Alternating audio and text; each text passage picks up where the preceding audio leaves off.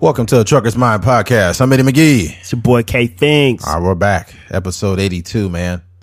Uh, let's get right into it. Uh, yesterday, Saturday, me and Keith went to a boxing event. Uh, I had a lot of, I don't know how many local boxers they had. It had uh, Mike Dallas was definitely, he was one of them. And then there was that, that guy, the caveman guy. He was also local, right? Miguel Contreras. Yeah, Miguel Contreras. Yeah, really good fights. Uh, really good talent there. Uh, people were giving it their all out there, man. And uh, uh, Floyd Mayweather Senior, he popped up out of nowhere. It's kind of random, but he was out there, you know, showing the showing the fighter some love and whatnot. Um, but it was definitely a cool event. Uh, shout out to Ryan Ryan Padilla from uh, Back to Back Fitness. Uh, has a that's a huge facility. Ryan Ibarra. Ryan Ibarra, I'm tripping. I was like, who the heck is Ryan Said Ryan Padilla. Ryan Ibarra. Sorry about Yeah. that. Yeah. Old, my old coach. Shout out to him. yeah, shout out to Ryan. Uh-huh. Yeah, that's that's a nice facility. Um Mm-hmm. but yeah, man, it was definitely uh it was definitely a lot of good fights there. Mm-hmm. Um I, my my biggest issue though was just the people though. Like the the people that came out to watch the fight, I don't think a lot of them were very respectful to the fighters. Uh, people were showing up while the fights were going on, chatting and shit, and being loud and trying to be cool. Like, bro, just watch the goddamn fight.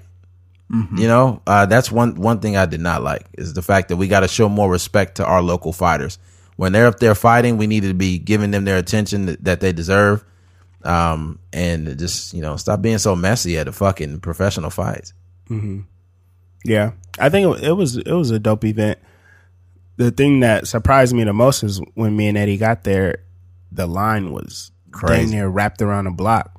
Crazy. Thousands of people, or hundreds of people, just standing outside waiting to get in. So it was just like it was just it was just amazing to see a local thing like that and have so many different people come out in- into you know supporting our local fighters. Yeah. I said like guys like Mike Dallas and Miguel and uh, there's that another dude that was the the last fight named Cheddar. I don't know where he's Mo from. cheddar, mo cheddar, mo cheddar. Yeah, I don't know where he's from, but he was uh he was the one that um you know closed out the night. So Yeah. it was just a dope event overall. You know, obviously there was some some mishaps as far as the audio and Oh and um, some other things, but I just thought like for them to you know put together a you know pretty cool event um, with what they had, I thought it was a you know overall good a good turnout. Yeah, definitely. Overall, great turnout, but that audio was bad, man. I, I, my thing is, is it's it's a local event. I just really wish that when they throw these things, uh, things like audio is something that should be taken care of. And it's not me nitpicking at the event. It's that I couldn't fucking hear it.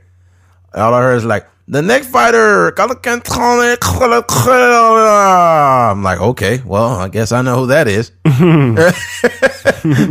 so yeah, I, I just think you know, uh, be a little more clear so people could be engaged because I don't know, people were already distant, like and, and not really. Some people weren't paying attention until their fighter that they wanted to watch came up. But me and Keith watch every fight. Mm-hmm. You know, so Except when I got a burrito, I missed that one. Oh God. Yo, and I'm not we're not trying to complain. It was almost like uh anybody that listened to the Childish Gambino episode episode, uh this was almost like the vendors in Los Angeles, except way worse. Like these burritos, bro, like first of all that the meat was burnt the fuck up. I spent nine dollars on a burrito. Nine. And the carne asada tasted like Bernie asada. Like it was burnt. Bernie Asada. the people of America. Oh, Bernie Sanders. Everybody in America should get a free burrito. Uh, healthcare is not something we should argue about as a country because, uh, oh, my chest hurts. My, my chest hurts really bad, actually. I, I, I Oh, too soon. Bernie, no, no. Bernie's okay though, so I can crack the joke. Bernie, he's got that guy's got to sit down somewhere, man. Yeah. Yeah, that guy, man, he, that guy forgets people's names and shit. Yeah. I think he's well intentioned, like he has good intentions, but it just, I don't, I don't, I don't think he should keep run for president. Yeah, he got to sit down. Yeah, he gotta sit down, man.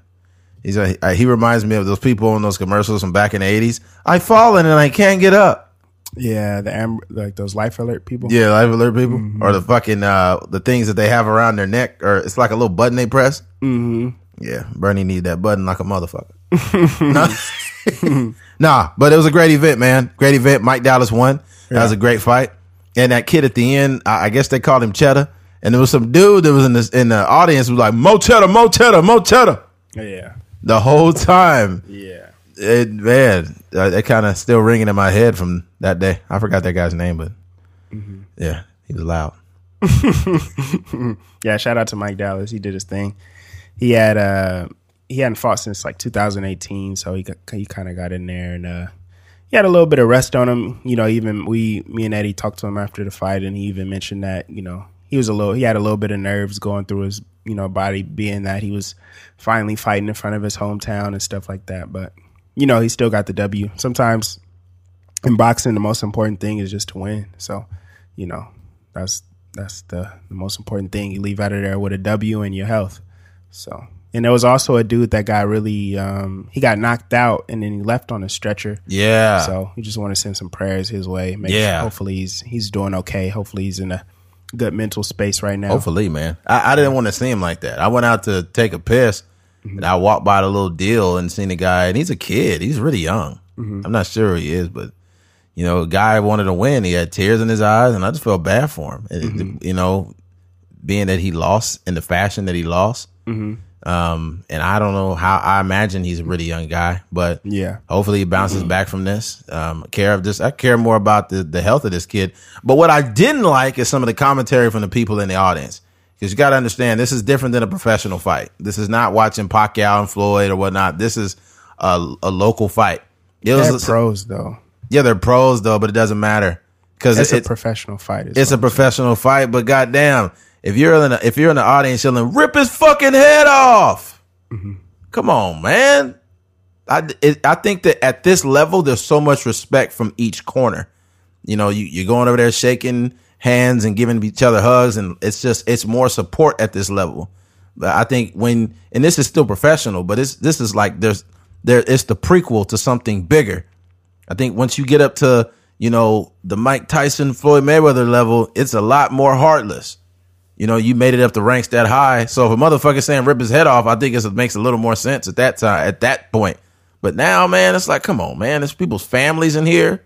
Yeah, I don't agree with that. I think that um, you know whatever he says is like you could feel whatever way about it, but um, I don't think that it changes. You know, when it's like the Pacquiao Mayweather level. I think if you feel that way about it, then you should feel the same way about it. You know, whatever level you're you're referring to. I guess. I mean, the person got a fucking family section, and it's it's different when it's a professional fight and you got ten thousand fucking people there. Mm-hmm. You got a fa- a family section rooting on their kid, and you tell him to rip his fucking head off. I just think it's a little bit different.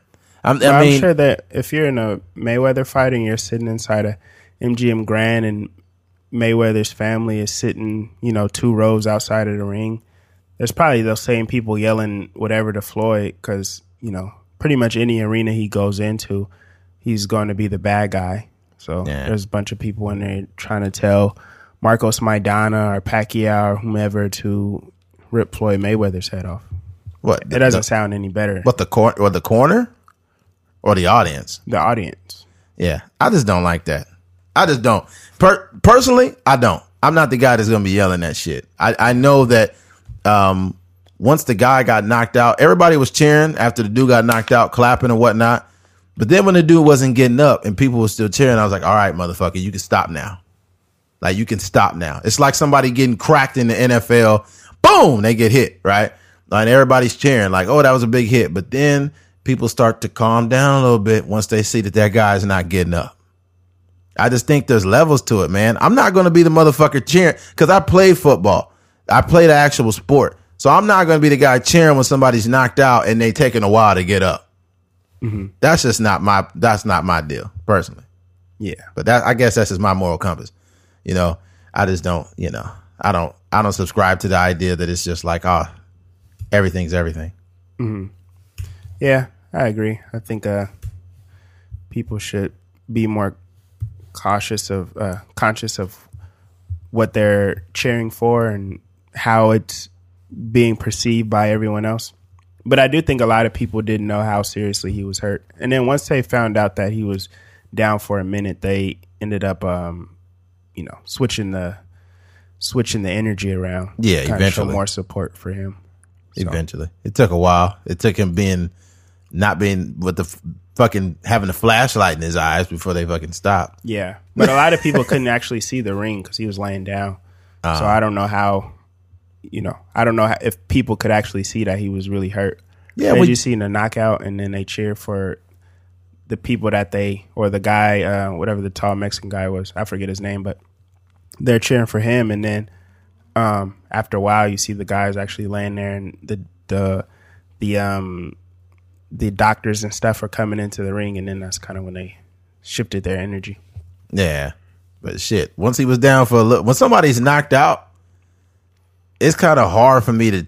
It's it's just me. Maybe it's just me. I think it's that's boxing is a subculture. So uh being as you know, you see somebody get knocked out, you like yeah, you know, and everybody's clapping and whatnot. And they hope the guy's all right, but it's it's levels to it. Maybe it's me. You know, maybe when I see him get knocked out, I just didn't I didn't cheer for that because I I value a person's health, and I know that boxing is a is a contact sport just like football. So I, I just have a different outlook on it, I guess. Yeah, But once he went down and he wasn't getting up, I knew the shit was serious, like from the jump. Like a knockout, you got to real, realize a knockout is a motherfucker hitting your brain so hard that your brain said, "Look, I got to take a nap." yeah. That's basically what a knockout is. So that's that on that, man. I got nothing else. What you got, man? Yeah, that's pretty much it. I think uh, it was a dope event. All right, switching gears, man. No, I'm playing. But no, it was, it was overall it was just cool. It lets us know that you know events in Bakersfield, if they're put on correctly, if they're promoted in the right manner, if you have uh, talented people to actually you know put on some some sort of entertainment, that it could definitely be done. So um, that just gave gave me a little bit of hope for Bakersfield that we can continue to you know push forward and you know put on these really dope events. yeah, just let's just let's just try to do a little bit better next time, Bakersfield. When you come out and you watch these fighters, just try shutting the fuck up, okay? Because honestly, I feel like it's disrespectful when you're trying to make a spectacle of yourself out on the outside, and you got some fighters out there, uh, professional fighters. Th- This is why a lot of times in this city, you know, we don't appreciate something great because we're too busy like we're too busy chasing people who have already really, really made it. So you go to a Kevin Hart show, you don't you're not running your mouth there, are you? You're quiet, right? So why the fuck you can't shut up when you go to these events? So if you listen to this podcast and you were at there, you were at the fight last night, next time they throw another one, shut the fuck up. Okay? Switching gears. Uh the proverb, if it ain't broke, don't fix it, is bullshit. And this is why. This is just my opinion. I think that we live in a culture that bought into this. If it ain't broke, don't fix it. Right? Don't matter if you're black, white, Mexican, doesn't matter who you are. I don't know. Asians, they're a little bit smart, so I don't know if they fell for this. But uh But nah, um if it ain't broke, don't fix it is bullshit because we typically wait till something breaks for us to fix it. And that's the wrong thing. I think that if you are in a marriage, right? Let's say this is why marriages don't work. It, people have bought into this ideology so much of if it ain't broke, don't fix it. You didn't see months ago that your wife was looking like she was in distress. You just figured like, oh, we don't have any problems. We're not divorced or anything. We're cool. And all of a sudden she says she wanted, she wants a divorce. But that whole time, all those signs that led up, everything that led up to that, you just ignored it because you figured, hey, if it ain't broke, don't fix it. We've been married for 23 years. What's the big deal? And all of a sudden, your wife wants a divorce. Mm-hmm. Right? That's just one example of it. Another example of if it ain't broke, don't fix it is your health. Right? People will eat all the newest burgers and Popeyes chicken sandwiches and say, well, I'm not unhealthy. I ain't had no heart attacks or nothing. I'm good. All of a sudden, you have a heart attack. Oh, I got to change my life around, man. I changed my eating habits. Well, it broke, motherfucker. So you trying to fix it now. You can prevent these things from breaking. That's what people don't understand. So stop buying into this idea. If it ain't broke, don't fix it. Because it's a, it's an unhealthy habit to try to keep up. Uh, another thing that I had, damn it, there was an example that I had of it. Uh, well, I'll think of the rest of them, but I had a few. Uh, Keith. Eddie might have got hit in the uh, head a couple times at the boxing little. Oh no! I got hit with a Hadouken. Hadouken! Shit, fuck my brain up. Nah, but I agree. I think this thing comes into play mostly when it, in terms of, at least for me, when I'm when I'm thinking about it, in terms of um, your goals, your aspirations, and your business, right? So, at least for us, you know, me and Eddie, when it comes to like this podcast, for instance, um, we keep trying to push the envelope as far as content, as far as people, you know, who who who we have on here. You know, we started off with um my best friend and then, you know, gradually we moved into guys like Todd and Joe Maynard, guys that are really, you know, movers and shakers in, in the community out here in Bakersfield. Um so we just try to like, you know, keep pushing our envelope as far as that. And our formula has been working so far, but we still want to do bigger and better things. Exactly. We're never satisfied with, you know, getting 10,000 listens or Exactly. dropping 82 episodes. Like even yesterday, we seen a couple guys from the news and we were, you know, pondering the idea of talking to them and trying to get them onto the show. Right. So, um, it definitely hurts you when it when it comes to business. And you know, a lot of the the successful people that I talk to or the successful business owners that I do talk to, they're always thinking in the same manner, like, how can I get a new machine? Or you know, constantly thinking about equipment, like. Yo, man, I want to get a new camera. I want to get this. I want to get that. I want to get, you know, I want to be able to hire someone to do this for me. And, you know, all that, like the, the wheels keep churning. And, um, that's uh, you know, a sign of, of a successful business person. Exactly. Um, that's that's just great business acumen. So I think that you know that excuse me if it if it ain't broke don't fix it mentality is um, it can really it can really hurt you when it comes to things such as business. Yeah. I, I, I think also too like you know a lot of times um, Eddie you're one of the people that kind of live live almost like the opposite of this idea, right? Like uh, I know a lot of times, like if you have something on your car that needs to be worked on, you're a person that's like, you know, I'm gonna just change all the hoses right now, so I won't have to change them in the future. For True. Me, on the other hand, I'm like, yo, I'm gonna just, I'm a rocket to the wheels fall off.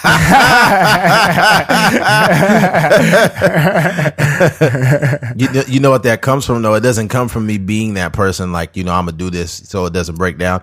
It comes from me being the person that didn't fix anything and until it broke. Yeah. and doing that enough i seen that it was not uh it wasn't uh it wasn't beneficial long term. Like it wasn't something that uh wasn't something i could keep up. Yeah, it wasn't conducive to me um you know keeping my car running. Like it was is i was breaking my shit down and that's why i try to be on top of things now. But it, the, uh, i have to apply i still need to work and apply those to everything. Yeah, uh, now this whole if it ain't broke don't fix it thing let's go back to marriage right?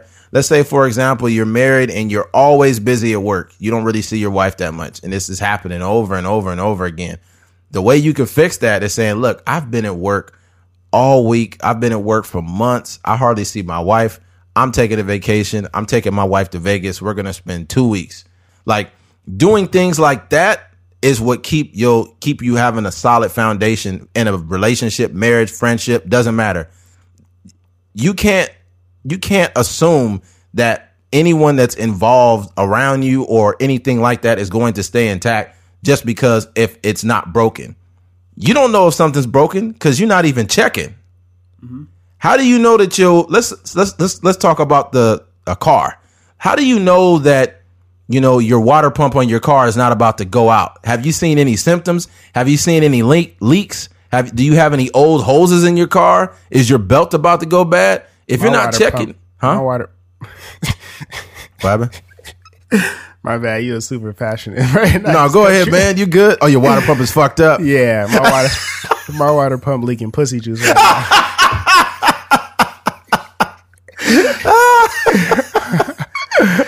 Keith sometimes it just it, he has some issues with his car that just like it's weird, man.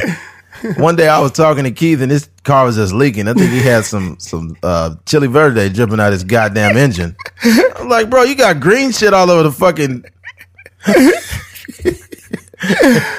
No, man, but no, I, I just think that if it ain't broke, don't fix it. It's not something you should lean on. Stop leaning on that. Yeah. You don't have to stop waiting till shit breaks before you fix it. That's the only point I'm trying to make. Yeah, for sure. You have to make sure that these these these relationships, uh, businesses, whatever it is, that you could even be playing a team sport.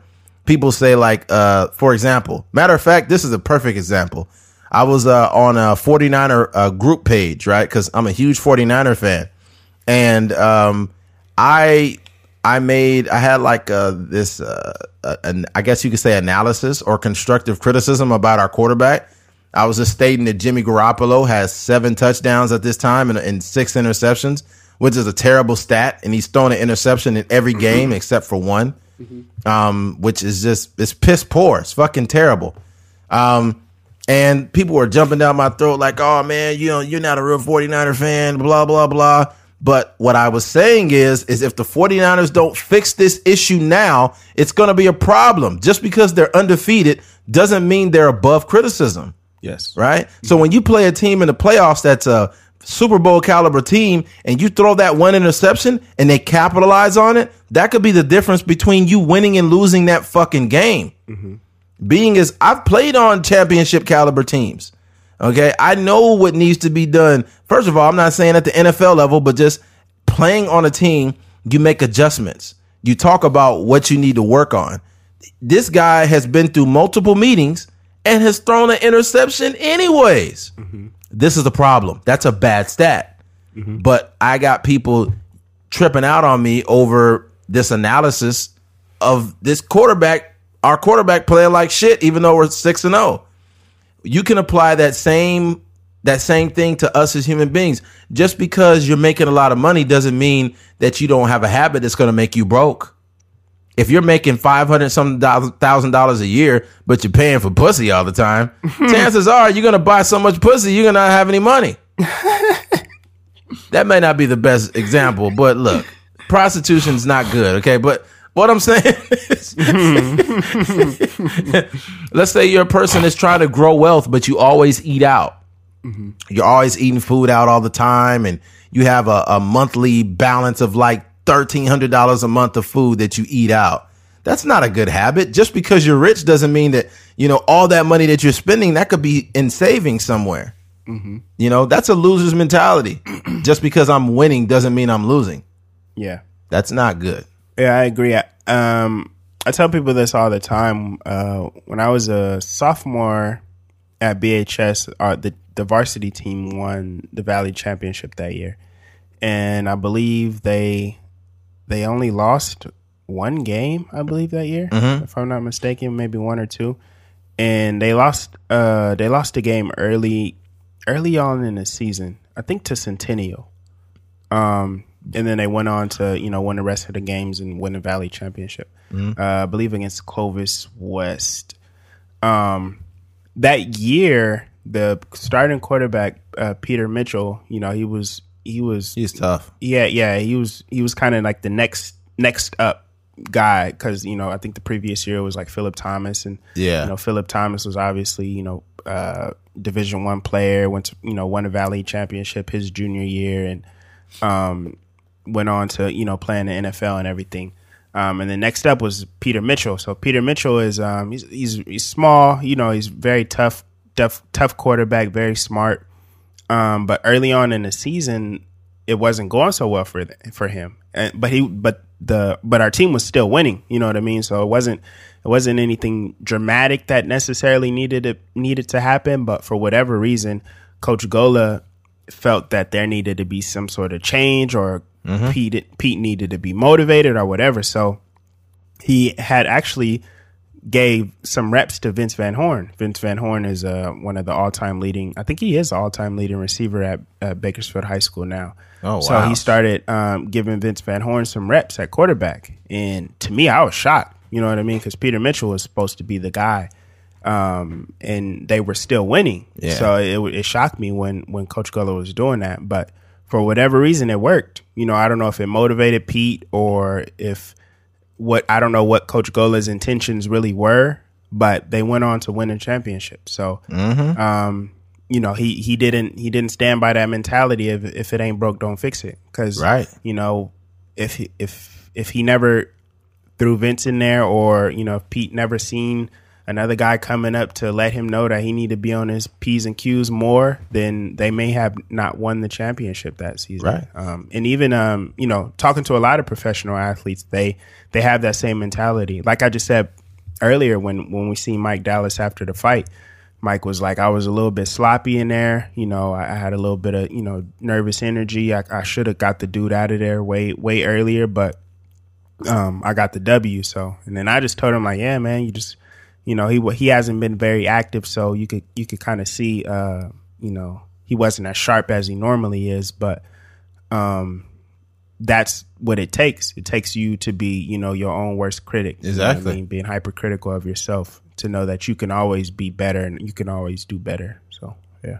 Yeah, I, you have to have the foresight for this stuff though, too, right? Yeah. Like, um, with Golla making that decision, he made it based off the fact that you know he had the foresight to see that hey, when we play stiffer competition, I don't think he's gonna pan out. Yeah. you know, I I'm worried about this. We may be undefeated, but I don't think we could keep this up. This takes this is done by like being uh being self aware and knowing that you've played other teams that have been contenders and what happened when you played those games. The best teams are on their P's and Q's, man. You you they've been watching your quarterback all year long. They know his tendencies, they know if he's going for short routes, intermediate routes, if he goes deep, they know if you bring pressure from this side, if he's going to throw an interception here, they know all this shit. Mm-hmm. They know all of it. So if if you allow that situation to play itself out and you also see your quarterback not getting better, you got to yank his ass out. Yeah. And I think that if the 49ers were to do it, I wouldn't be surprised. They're not going to do it, obviously, because that Jimmy Garoppolo's the, too many politics in too many politics involved and he got paid all that money. So he ain't going nowhere. It's going to take for him to completely fuck us for him to get sat down. Yeah. But I don't trust this guy. I do not trust this guy. Yeah. Um, I remember even Coach Golla, um, he got on my helmet. It was the first game of our senior senior year, yeah. and um, I did. I don't even think I allow. I may have allowed one little slant or something like that, but Uh-huh. it wasn't. But it wasn't. Um, it wasn't like the receivers out there was like getting like you know fifty yard gains and stuff like that. It was. I, I thought in my head I was like, oh, this game is you know it's going pretty good for me. Like it, it ain't going too bad Right. then I think I walked to the sideline during halftime or something like that, and Coach Golla was like, "You're getting abused out there, son." And I was like, "What the heck?" Like, I thought I was having a good game, but that's that you know that same sort of mentality he had with with Peter Mitchell in the quarterback situation. Um, you know, when I was a sophomore, it's that same sort of idea, like you know, just constantly being on your players to let them know that you can't be satisfied with um, in your mind doing thinking that you're doing okay. Right. You know, he's looking at it from a different perspective. It's like you got away with a couple mess ups here, Yeah. but when we play whatever, when we play a Buchanan, Buchanan had like the best passing um the best passing team in the in the valley or you know when you play East High and they had like you know top two three uh, passing teams in the valley it's not going to go the same. They're not going to be missing these passes. They're not going to be missing these slants. And you know when when the season gets later on and the quarterback and the receivers really get on the same page you're not going to be afforded the opportunity to rely on the, the receiver to drop a pass or something like Yeah. that so yeah Yeah, ano- like another. It could be, dude. You could apply this shit to anything. Yeah. If you're trying to get a promotion at a job, right? Let's say, for example, you've been sustaining your position for six years or whatever, right? If you if you feel like you want to go to that next next level, you're gonna have to do more now. You know what I'm saying? Do more now to uh, be ready for that next position. Because if you think you're just going to take that, if it ain't broke, don't fix it, and you become some type of manager over a bunch of people, then you're to fail. Mm-hmm. You're going to fail because you're doing enough now, but enough is not enough mm-hmm. down the line. It's not, man. You know, it's not. Hey, we could apply it to ourselves. Like we're me and Keith are constantly talking about how we can evolve this podcast. You know what I'm saying? We could we could say if it ain't broke, don't fix it. But it's like we don't know if it's broke.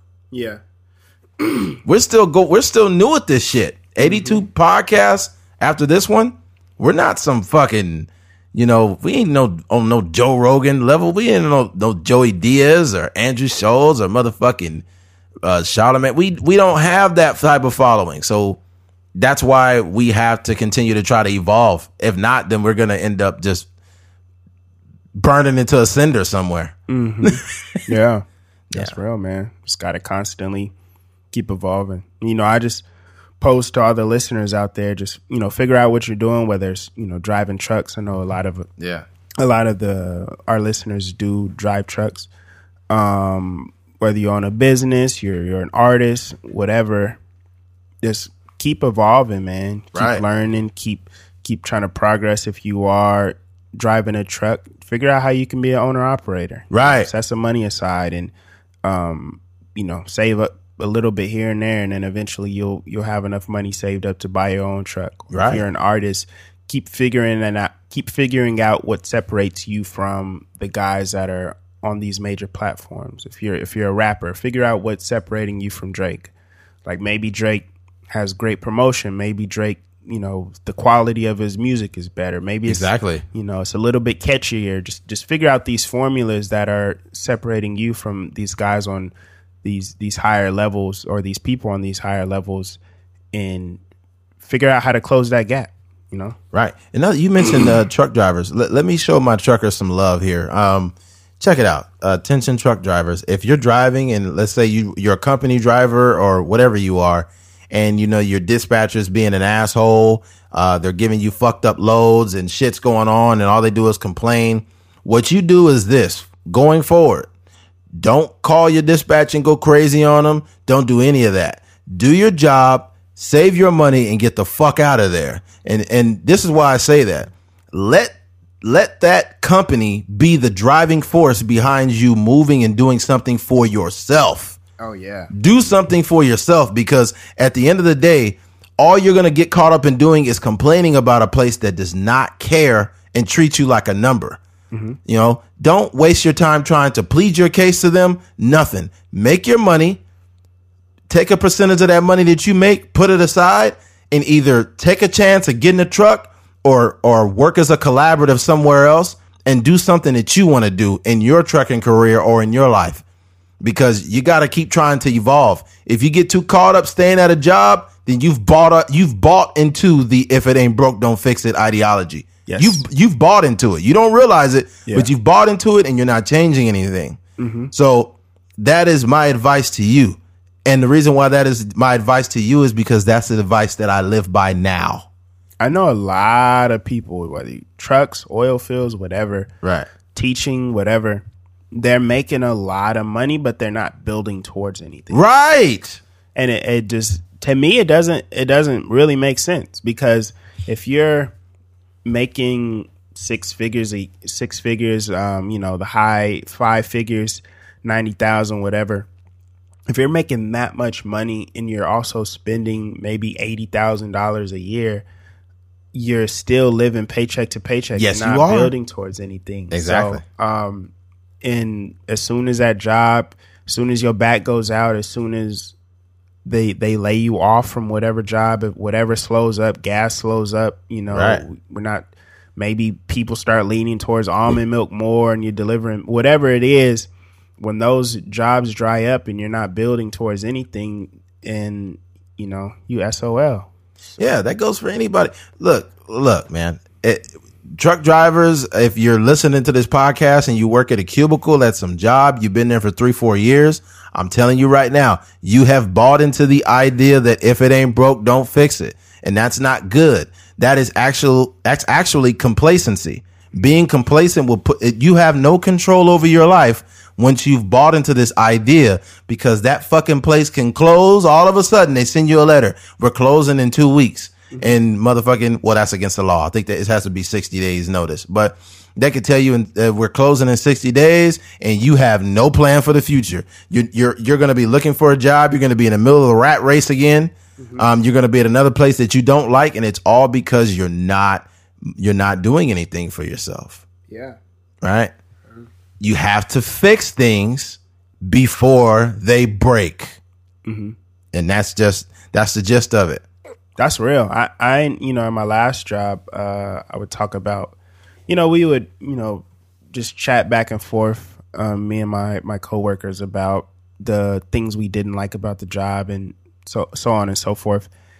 And um, that's one of the things we always mention. At least one of the me and one of the guys that I really got along with, like, what are you doing outside of here? Right. And the stuff that he was doing was pretty cool. It was, you know, he was he was um buying purchasing cars from from auctions and flipping them. You know, he, Oh, wow. hold on to them, probably get the oil change, stuff like that, get it registered, and then flip the cars on Facebook Marketplace or Oh, whatever. Um, so just those kind of things, man. Just just finding ways to not be so reliant on your job because what happened with him a couple of times is he was getting in trouble at the at the job for stuff he didn't really actually even do. Oh, you know, man. the kids getting him in trouble and stuff like that. But it's a it's a stress relief when you when you know that you have other means of actually making money. Exactly. So you don't have to rely on you know uh, kissing ass or whatever. Oh, my whatever God. the whatever the term you want to use is. You know, like Kissing ass ain't always bad though. When you're having sex, you kiss that booty. Go ahead, Keith. wait, this is this is coming from a man who's a staunch. Uh, I will never eat the booty. I said kiss it. Uh, hey, that's close. this nigga Eddie won't eat the booty like groceries, but he'll kiss the booty like groceries. You don't kiss groceries.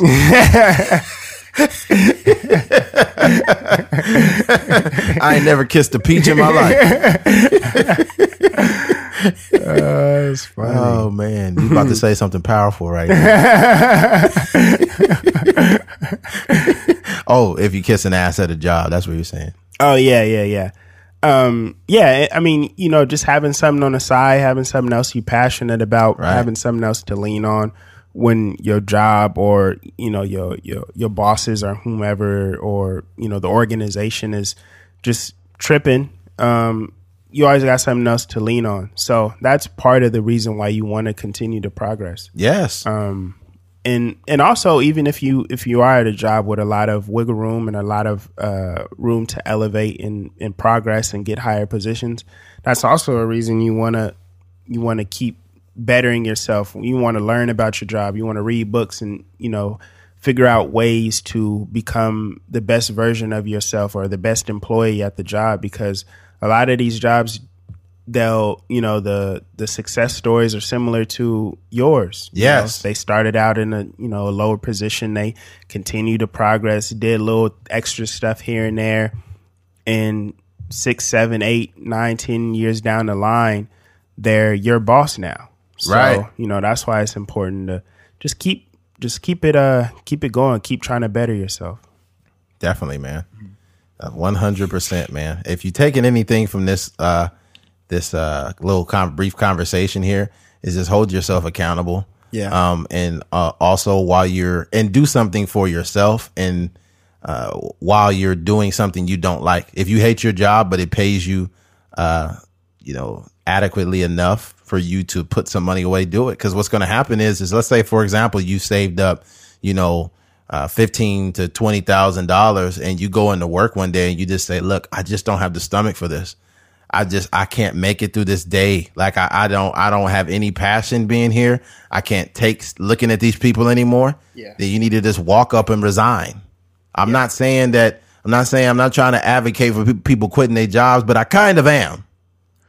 Yeah, you got, you got to, man. Life is too short to be miserable. Right. I would be so stressed out going to my last job. just Right. trying to figure out how to manage these kids and, you know, make time for myself to, to do the stuff that I like personally. And um, eventually something else came around, but it just, it was such a relief knowing that it, I didn't have to go back to that job. Man, I was I was talking to a buddy of mine, and I told him I said at 34 years old, I've worked enough to never want to work another day in my fucking life. Yes. I don't I don't need to work another 30 fucking years, 20 like 30 some years till I retire. Fuck that. I, I want to retire in my 40s. I don't want to be like I really want to retire in my 30s.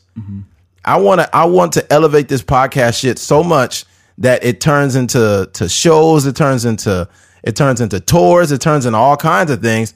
I can support myself. Keith could do what he does best, We you get know, some groupies. yeah, get some head. You know what I'm saying? you did. yeah, man. Like my my objective is is you know before I'm 40, I want to be somewhere in you know out in Los Angeles in the hills. You know, uh, enjoying my enjoying my beautiful home and podcasting and you know shooting the shit, having conversations with Joe Rogan and other people that do what I do. Mm-hmm. That's what I want to do with my life. I don't want to be the guy that's in a truck his whole fucking life. I'm not doing that. I've refused to do that. Yeah. I, I've seen too much now for me to buy into the idea that it, this is all that you have. You serious? You mean to tell me that this is all that this is all I can do?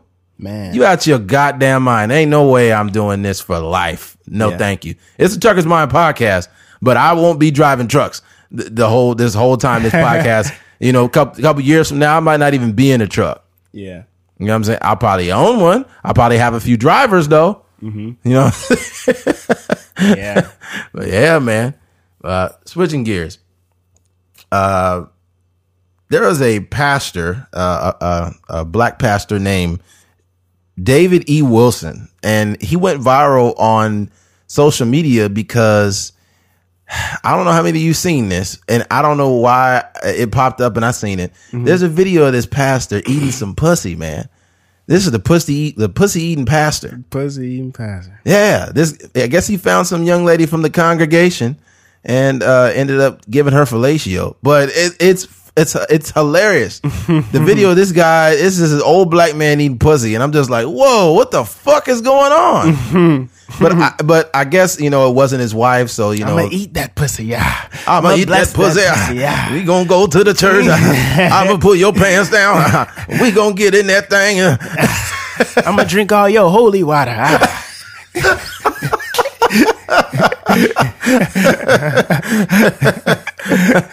That's a whole lot of pussy. and I said, ah.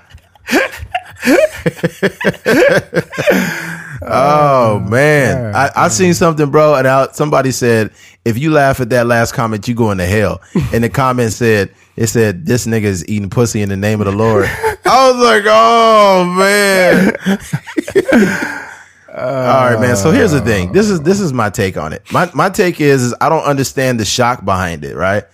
Okay. First of all, I guess you know the whole infidelity thing, like the guy supposedly cheated on his wife. But it's like, why are we shocked by infidelity? That's not something that's rare. Infidelity is more it's more regular than being faithful, right? I brought up to someone that I never cheated on uh, on a woman in my life. I brought it up, and they said, "Man, you lying? Everybody cheat, man. We all cheated, man." I'm like, "You cheated, nigga. I never cheated before." Yeah. Like, man, you lying, man. You cheated, man. I was like, "Nah, I didn't, motherfucker. I didn't." So it's regular in society to cheat, and I know a lot of you, a lot of the women listeners, like, "Yes, right, men cheat." Uh, no, because y'all be sucking dick on the side too. so People cheat. Oh yeah, people cheat. It's a people problem. It's not a cheating is not a male issue. It's a people issue. Transgenders be cheating too. Yeah, transgenders cheating. Everybody cheating. you know that's kind of confusing because if you I- like, how do you wait? Wait, god damn it. Okay, if you're a trans woman and you cheat on, I, look, man, look, but this I I can't make. I don't know, man. Like, do you cheat on yourself? I don't know, man. You fucked me up with that shit. Yeah, but yeah, dude. Yeah. Pastors, I mean, we try to hold these people to a higher standard, right? Yeah, It's just like when Bill Clinton, you know, got caught getting, getting head from um from uh, Monica Lewinsky. Oh yeah. That's a nasty. Yeah, whatever. You should use that as a fucking like a soundboard. as soon as somebody makes a point. Oh yeah. Yeah, but but you know the only reason people were up in arms about the situation was because he was a president. You know, people deemed or people thought that a president shouldn't get head on the side. I guess I don't Right. know. You know, I guess I guess it's wrong to cheat on your wife in any sort of manner and whatever. But it doesn't matter if he's a president. That that's just his profession. You know, it doesn't change him as a person. He's still a human being at the end of the day. So Yeah. you know. But as far as a pastor, um, we like I said, we try to hold these people to a higher standard. But at the end of the day, we're humans, man. Like people do things all the time that they shouldn't. That's just the name of the game. This is something you gotta grow accustomed to as human beings. Yeah, I feel you, man. I, I think you know it's not right to cheat on your wife, man. But it's like I kind of empathize with Bill because Hillary looked like a parrot. Oh man, Hillary looked like that bird from the cereal box. she looked like a toucan Sam, oh damn. cereal eating ass. nah, man. But seriously, um, I totally forgot what the fuck I was talking about. Oh, the pastor. Yeah. Um, it's weird to me that people are shocked by you know infidelity. It's it's it's regular. It's regular. It happens. It happens a lot. And it, they, and then they're and then they're also shocked by the eating the pussy. We all eat it, like we do. You know, like it doesn't make any sense to. It's just the internet. The internet being shocked by something that's regular, mm-hmm. and it's and it doesn't really make any sense. Like this shit is regular, and just because not not to mention, is he supposed to not be eating pussy because he's a pastor? Do you think he like you think his life is just like this cookie cutter, you know, fucking image? Like no, this dude is human. Mm-hmm. Like you, you look at Bill, Bill was getting head. You know, he had Monica Lewinsky in there queefing and shit. You get, you get, like, oh Monica, oh, you like that, huh? Yeah, Monica Lewinsky that way. Monica Lewinsky, bring that ass back right here, right now. You you forgot the queef, man. Yeah, yeah. yeah. I don't really care for the queef. Women get all embarrassed when they queef, man. like, oh my gosh, I'm sorry. Oh man, sorry. And I just don't say anything when they queef. I just like just like act like I didn't hear it. That might be sounding crazy. Sometimes that stuff be loud. He be like, be like, wait a minute, was that a fart? I just wait. I just wait to see if I smell something. I'm like, oh, wait a minute. Okay, that wasn't a. You smell like booty or pussy? And then, no, no, you know it's a fart when they be like, Uh, I try not to acknowledge it. yeah, they act like they didn't hear that shit. You know, mm-hmm. goddamn well you heard that. Mm-hmm. That was not a. That was that was not from the back. That was, a, mm-hmm. yeah. Anyways, but yeah, man. Uh, Have you ever heard that idea that um, depending on a woman's diet, like they, their, Yeah. yeah, their I- vagina could taste like whatever. I yeah, I, I I don't know. I don't really subscribe to it. I I, I can't recall tasting uh, anything in particular. I tasted some coffee once. you did some Starbucks. I was like, mm, pumpkin spice latte.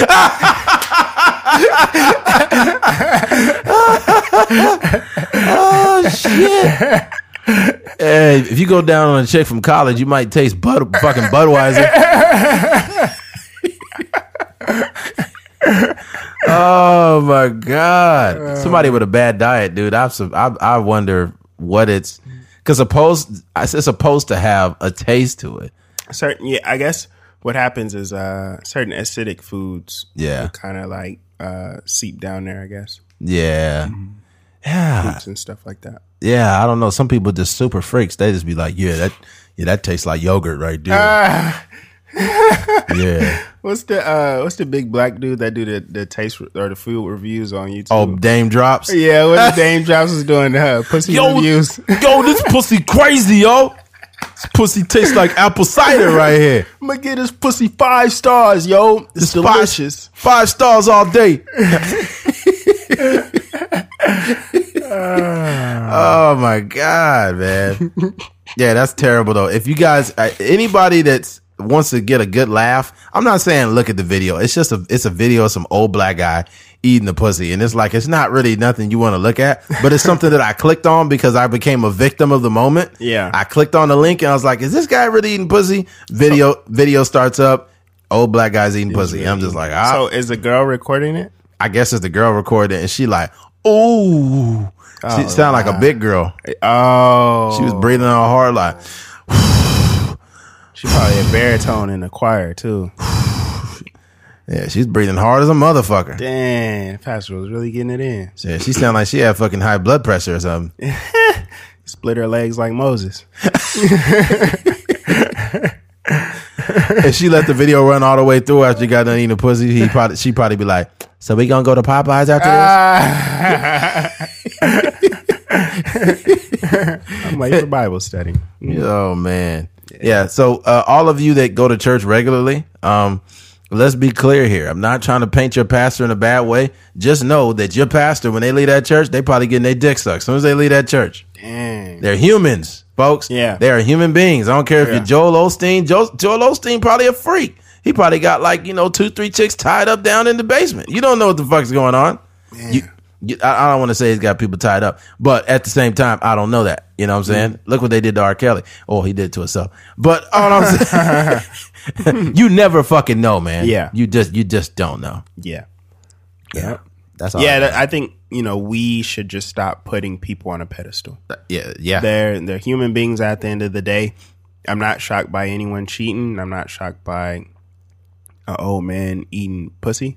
Um, No. You know, that happens every day. Um, I don't know about that. Some people so old, they ain't got no teeth. They can't eat the pussy right, man. that should be even Yeah, that's true. should be better for you. I Probably. know somebody with no teeth, and he be t- he t- he talk about the tricks he be doing when he be I already know you talking about talk no.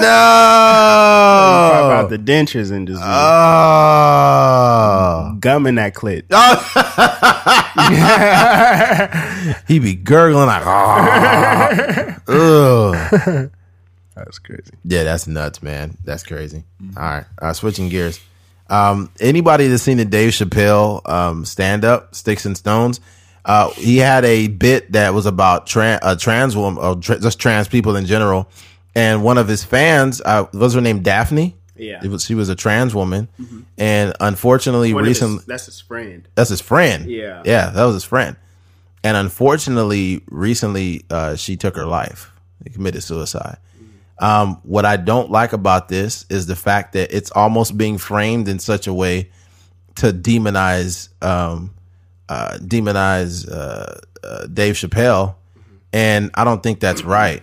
And it's almost like they're trying to make like the jokes contributed to the trauma. I think that whatever she was feeling was something that was internal, and I think that we need to stop writing people's fucking narratives, right?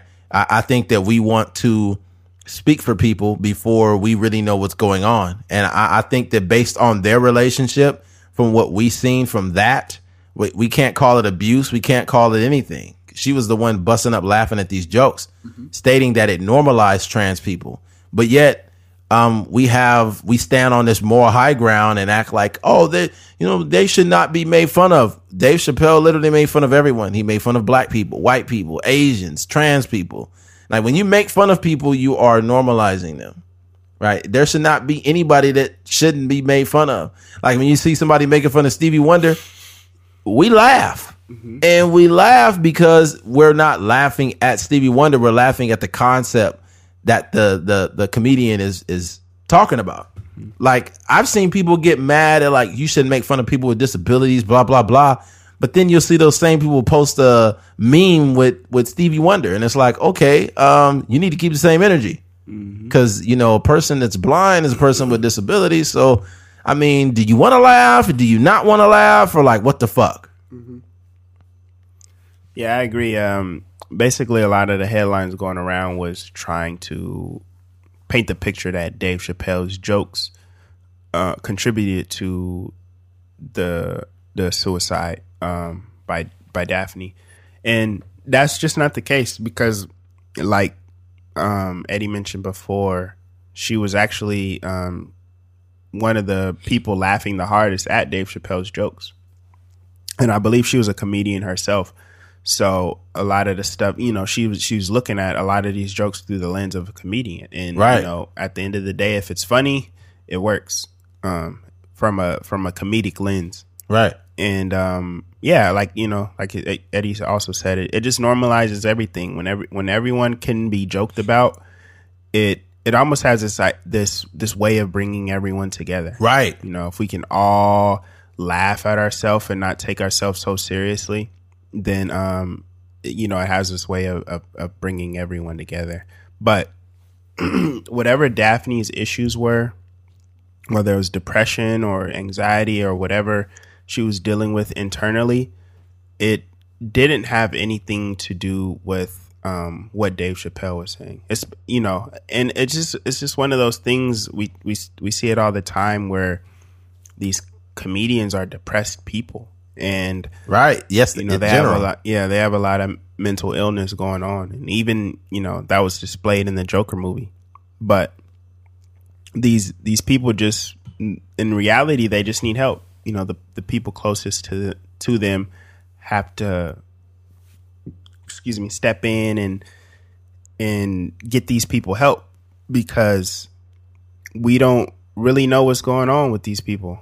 Um, the the the presentation that they're presenting to us from the outside world may seem like everything is okay and you know she probably showed up to the shows and was laughing extremely hard but whatever she was battling with internally uh you know took over right so um that's my main concern is just trying to get these people help you know right. it's not about what Dave Chappelle is saying what Dave Chappelle is doing because there's always going to be outside noise. You know, right. of course, Dave Chappelle was only joking in these situations, but there's always going to be outside noise. And I don't believe that was the case. But even for someone else to trigger um, a, a suicide attempt or a suicide, um, that can't be the case. Right. Like if, if if that was the case, there would be so many more suicides. Like I used to get teased as a kid for different things and if I just ran and committed suicide because people were teasing me about whatever,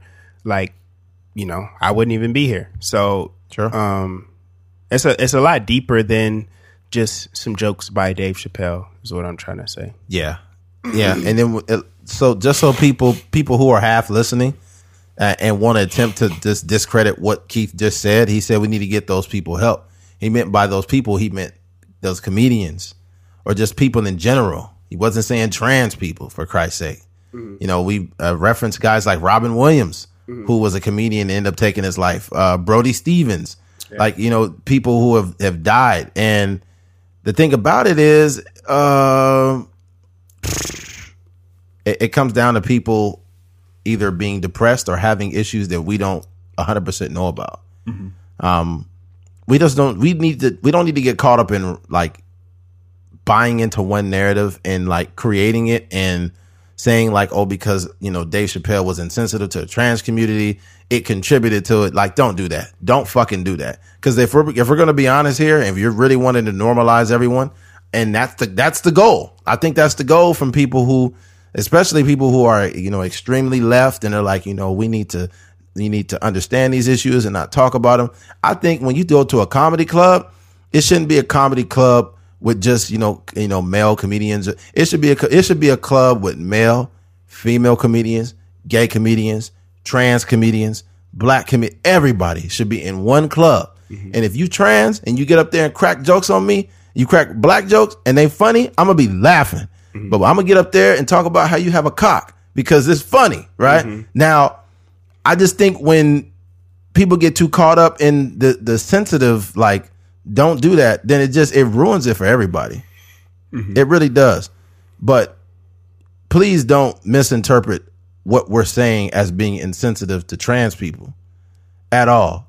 If I can get up and turn on the TV and listen to a white comedian crack black jokes and I'm fucking dying because the jokes are funny. They're not hacky. They're not some typical white guy trying to crack a black joke that's not fucking funny. If it's well thought out, hilarious and I'm laughing as a black man, you as a trans person that's listening to a joke, if you're just only listening to be offended, then that has a lot to do with you mm-hmm. and not that comedian. If that comedian is just being insensitive and purposely trying to poke fun at trans people and it's not fucking funny, then fuck that dude because his jokes ain't funny and he's purposely trying to be offensive. Yeah. You can always tell. So it's the, the intention behind it. You know mm-hmm. what I mm-hmm. mean? Mm-hmm. Yeah, I think um, yeah, I think we we hit it on the head. Yeah, man. It's just it's unfortunate that uh, that she took her life. Mm-hmm. Um, and I feel bad for her family and for people who knew her and for Dave Chappelle. Um, I don't give a fuck about what the media has to say. Uh, because the media is going to write their they're going to write their own narrative anyways because that's what they're great at doing. Um, they're just looking for a story. They're going to be harassing um, fucking uh, Dave Chappelle when he's at the airport. Like, do you think in any way that you contributed to the suicide? And it's just, and it's it's so fucked up that people are looking for that type of reaction, and it's just it's unnecessary, man. Yeah. Well, that's all I got on that. Yep. All right, switching gears.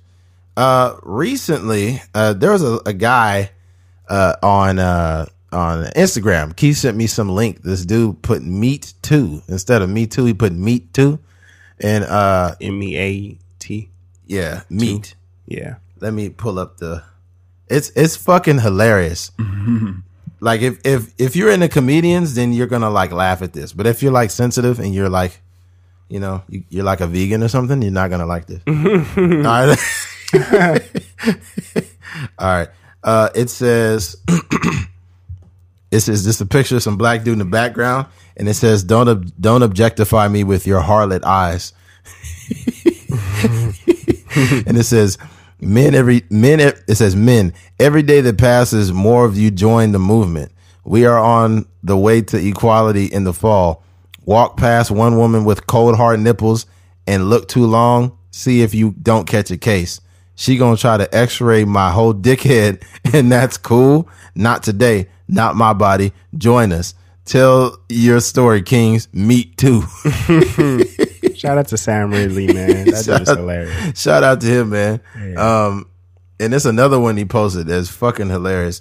It says, uh, see my soul, not my pole. oh man, this shit is funny, man. And then he got another one. This is a picture of him with some shades on, and it says, I am not my penis. Hashtag me too. Oh, me too. oh man.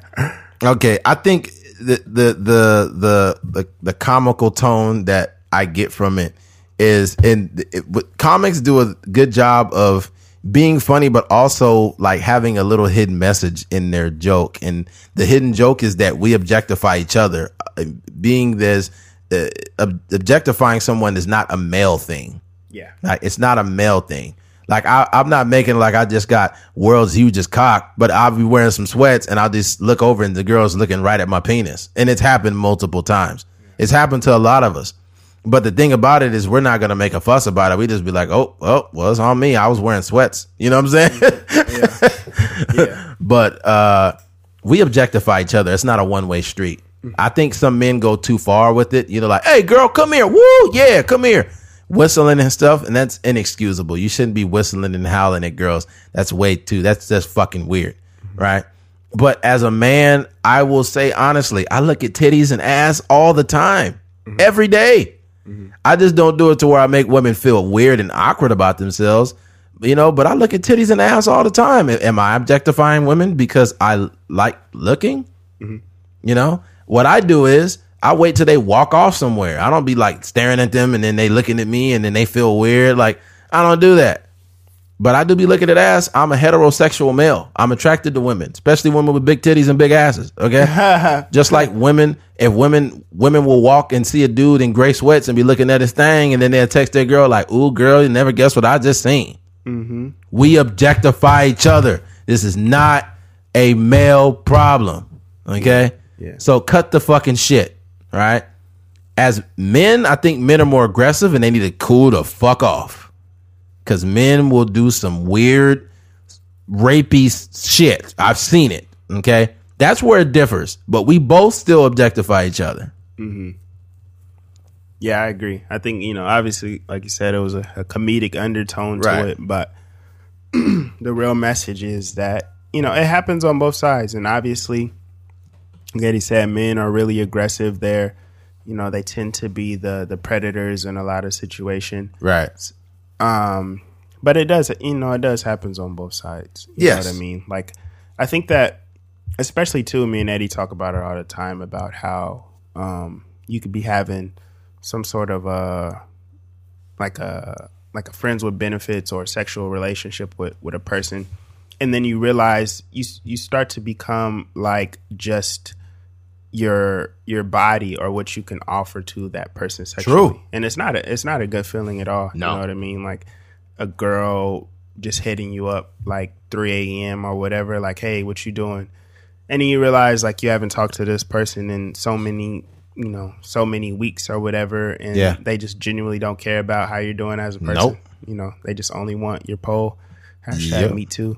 So uh yeah, it's just a terrible feeling. And and you know, sometimes you you would think that um, we're men and we, you know we only want one thing and you know we think with our head below our waist and Toxic- stuff like that's that. toxic femininity, Yeah, yeah. yeah, but that's just not the case all the time. Mm-hmm. Um, you know, men have feelings too. You know, Yeah, we do. Uh, that like toxic masculinity is talked about a lot, but toxic femininity is the assumption that we just have dicks and we want to stick them in anything. Yeah. Right. That's not true at all. Mm-hmm. And that we don't have feelings. So I've had women, I've had my feelings hurt before. I know a lot of you don't give a fuck about that, but the fact that a woman will come around and act like they like you and just fuck you and then leave you, and then you're like, all right, all right, cool, whatever. I, I guess that this is what she wants, but the fact, what makes it worse is if you actually start to have a little bit of feelings for this woman, and she only wants that, and then she finds out that you have feelings, and then she just bounces on you and just leaves you.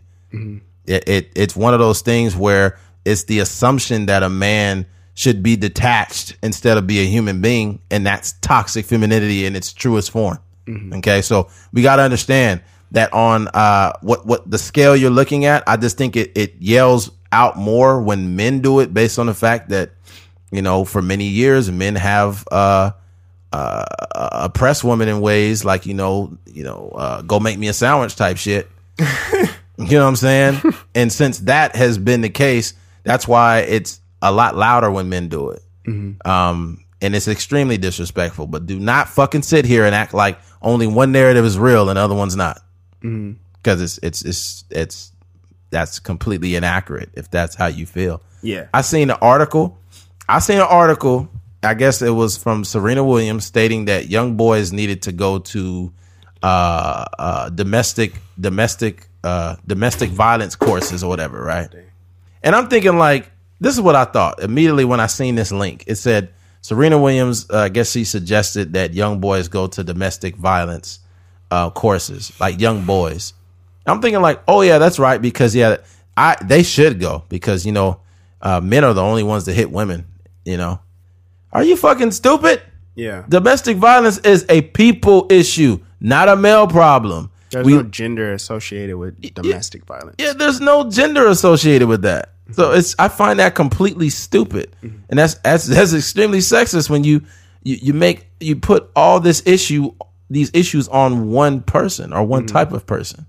I've seen women get mad and slap their boyfriend upside the face, and, and then it's like you should never hit a woman. Well, you shouldn't be hit putting your hands on a fucking man either. Yeah. Yeah, you should not be doing that because I've seen women get knocked the fuck out, and I didn't feel bad for him. And I don't hit women, but I seen him like bitch, bitch ass nigga, hit him in his face, and he said boop boop boop, laid him down. I was like, you know what? I didn't see that. There was a girl, um, the baby, the rapper.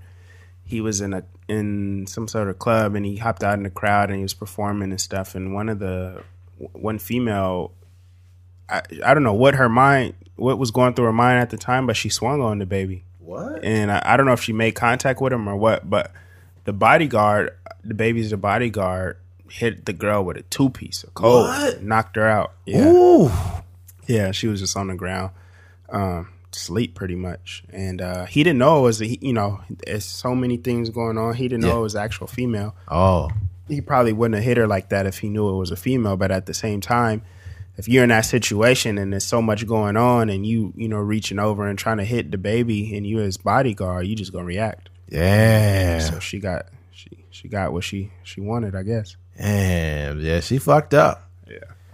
You don't do that. I seen there was a there was these two it was two police officers and they were removing this irate woman from a uh from a uh football game, right? So they they picked the girl up on their shoulders to get her out because she was refusing to leave and the girl swung on the cop and it was this this big black man with ball headed, right? She slaps him like, "Get your fucking hands off me." He reached around and slapped the fuck out of her. Dude, I'm talking about bam, slapped her across the face.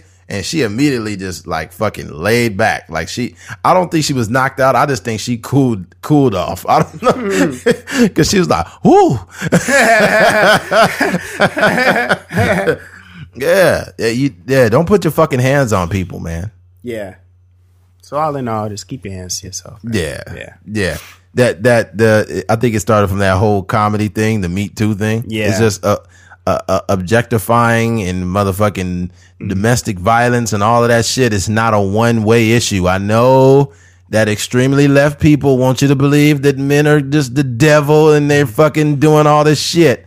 But there are multiple angles to this. There are more than one narrative. There's more than one narrative that exists, and I'm getting tired of, you know, uh, seeing just only one thing.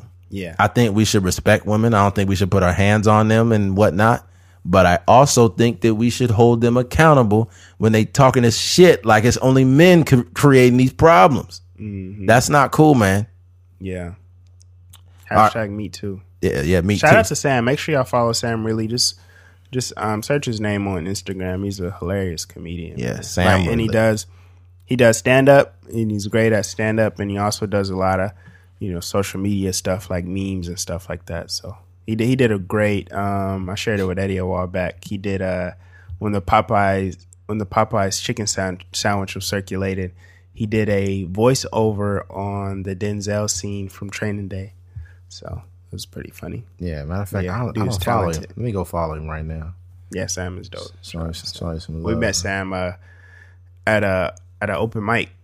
He came, he did his five minutes, and he killed. And uh, it was like the first time um, DJ had went up there and and did stand up for his birthday. And uh, Sam was just giving him game, telling him, you know, just keep at it, stuff like that. And uh, yeah, Sam is cool, cool people. That's real, man. All right. Let me go back to to the topics. All right, switching gears. Uh Gina Rodriguez, uh, was she the fucking on that show? Uh the Jane the Virgin? Is that it? Yeah, Yeah, she was on that. she looked good. too. yeah, she looked good. Yeah, she looked pretty cute. She just ha- looks has this very regular look to her. Yeah. She looked like I would see her like Mercado Latino or something. Tin windows. Yeah. Tin windows, you crazy. you stupid. Uh, I got my windows tinted. You got them tinted there too? Oh my God. Yeah, me and Keith both got our windows uh, tinted at Mercado Latino. Yeah. Shout out to Mercado Latino, sponsored podcast. hey, when you go down that little street by Mercado Latino, they are selling everything Bro, I feel like you driving in Mexico. bro, window tint, fucking stereos, everything. Mm-hmm. If you go a little further down, they probably selling somebody's soul out there. It's like, you want a soul? 50 bucks? like, yeah, let me get somebody's soul, man.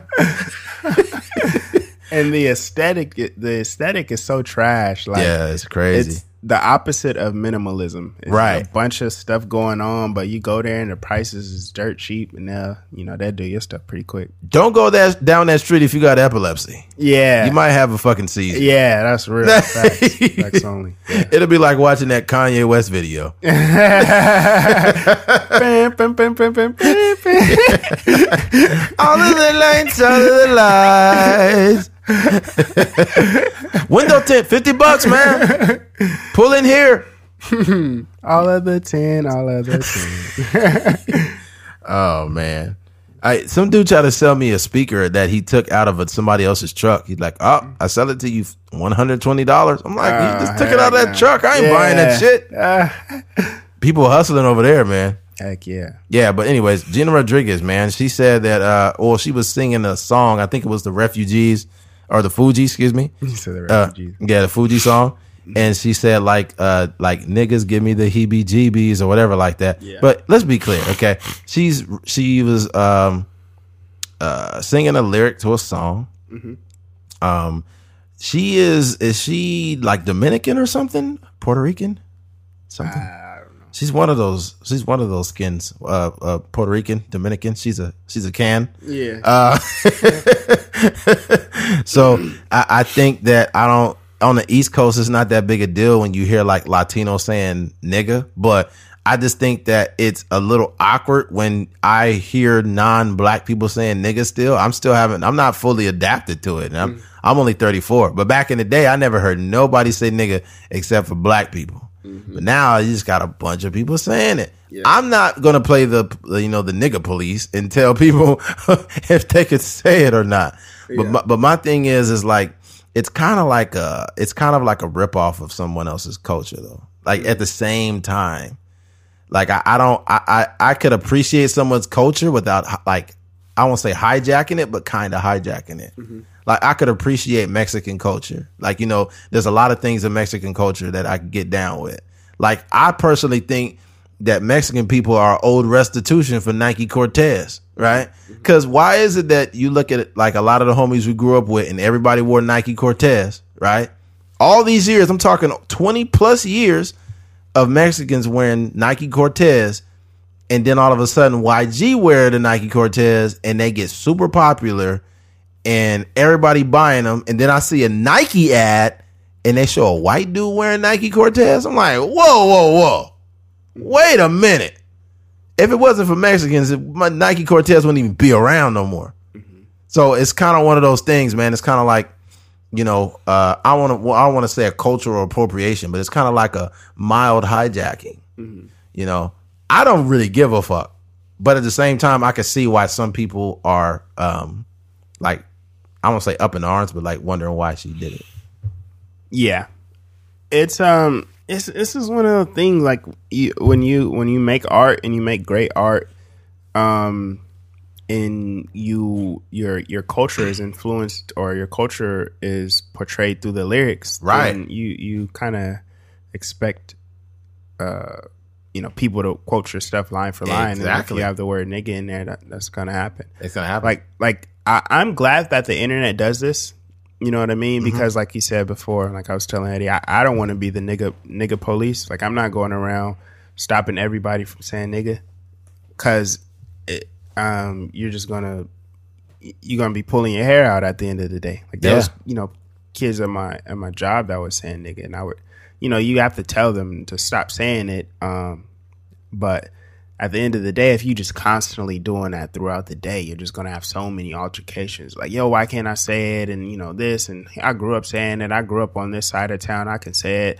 I grew up around black people. I can say it. right. At the at the end of the day, it's just like it's just too much going on. But Yeah. that was a great. um I wish I could. uh Wish there was a way we could share the the, the clip. But there's this this rapper named Amine and he's really dope. And um, he has a line in in one of his songs, basically referencing this idea, like um, he, but he did it in a super creative way. Um, uh, I'll show it to to Eddie later. May you know if if you want to hear it, I could send you the clip. But I found it on Twitter. Oh, it was from you know those um, I think they're called the those little NPR desk performances or something. You know they Oh. sit behind um this little desk. It's a it's like a YouTube uh, um, channel, and basically different artists like T Pain and um, a bunch of other people will come through, and then they do this like small little tight knit performance behind this desk. Um, H.E.R. has done one. Um, a bunch of other people have done one. Uh, even Mac Miller has. Mac. Miller, Yeah, you know right? I know you're talking about it's Yeah. like a little room. Yeah, yeah, exactly. Uh huh. So they have those things, and he did his he did his thing there. But it was just a super creative way to say like, "Hey, I'm saying nigga in this song, but you know you can't say it even if you're singing along type stuff." like that. Ah. Yeah, but it was it was super dope. So, um, but yeah, I, I I I feel the same way. It's just one of them things. Um, you know, like I said, I'm glad the internet kind of jump jumps down. You know, kind of jumps on these people that that kind of loosely are using our Yeah. our culture. You know what I mean? Con- conveniently using our culture. Um, I don't know why she thought it was okay to say that.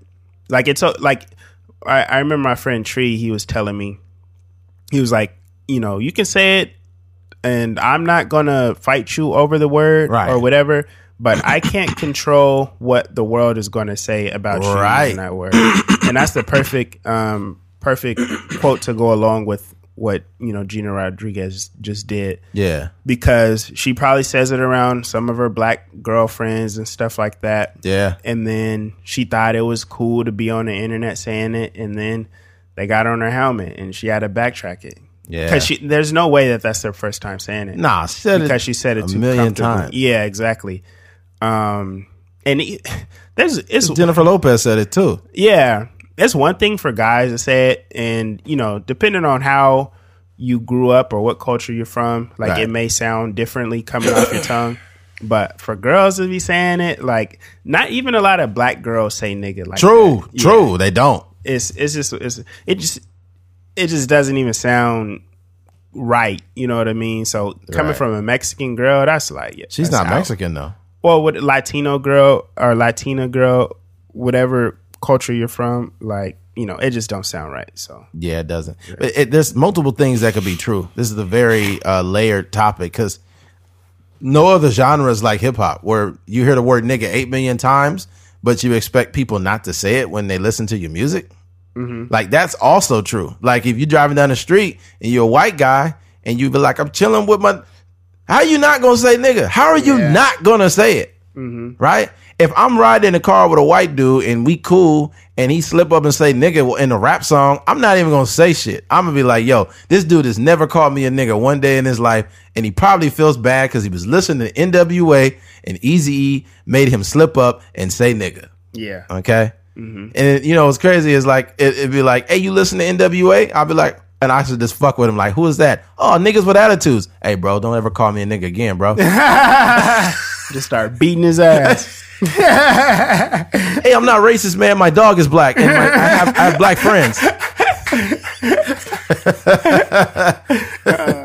Uh, that's comedy. Oh man, yeah. It- but yeah, I, I personally don't want to be the you know the police on the N word. You know, I mm. don't feel like I own the N word. I just think as as black people as a culture, I think that that word was used to tear us down as a culture, and black people kind of re they kind of rebranded the N word mm-hmm. and turned it into something empowering. Yeah. it's I think that the N word is not something that's just it's it's something that's exists in other cultures except it's not nigga. It's something else that Mexican people do amongst each other mm-hmm. that's like different. They might call each other something in Spanish that, you know, they understand like they say like chingon or something like that.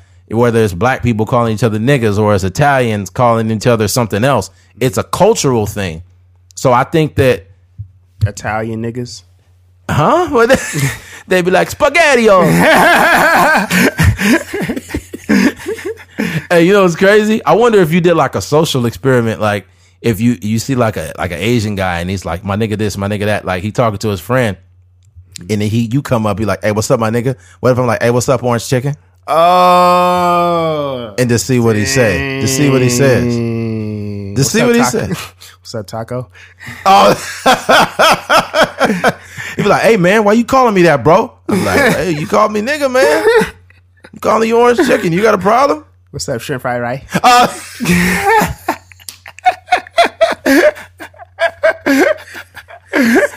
What's up, SAT? SAT. Oh my god. Hey, you know what? I'm, I'm gonna say this right here. Um, shout out to to all uh, to any of the white listeners out there. I'm not saying y'all do this, but I've had some experiences with, with white folks, and it wasn't racist. It's just like we mentioned before. It'd be a situation where they're not culturally clu- like they're culturally clueless. Like you go over your white homie house, y'all chilling, and then like their parents come in and their parents super nice, super cool, but they might say something that make no sense. Like they'll come in like, "Hey, how's it going, Eddie?" You be like, "Oh, great." He's like, "So, um, so you ever had uh, so you know, it's like, so do you like collard greens?" You'd be like, "What?" Uh, like I guess they're okay, and then the kid be like, "Come on, dad, dad, dad, come on, man." Yeah. Yeah, it's funny, man. I just think that we've we came, even though as much as people talk about racism and shit, I think we've came a long way as well. So I think a lot of times if you like a white parent and your kid got like black homeboys, you're like, wow, we came so far. Timmy has black friends. I'm so, so glad that. uh Yeah, man. Yeah, there hasn't been black friends in this family since I was getting digged down by Tyrone. Oh god. oh my god. Oh my god. Nah, it'd be like a white daddy. Be like, we haven't had black friends since I used to date Shanika back in college. Shanika, shout out to Shanika. Yeah, like I, I met uh, I met Shanika at affirmative action uh, program we seen her. Oh, God dang. An affirmative action meeting.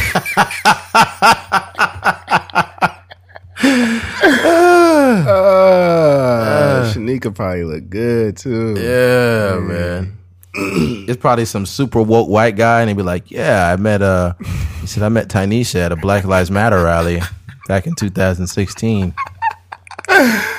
Uh, it really be white boys out there that love black women, Bro, man. it'd be black dudes that I mean, it'd be white dudes that be just whooping black girls, bro. yeah. And I'd be like, man, more power to you, man. And they They be be getting, real regular, like, and the the ones obviously the ones that's like grew up in black culture and you know listen to hip hop and dress Yeah. a certain way, but there be some really white white Yeah. dudes that like white women. dudes wearing Dockers and Yeah, yeah, wearing Nixon watches and stuff. Yeah. yeah, yeah, for real. Um, whose wife is white? It was some somebody that threw me off.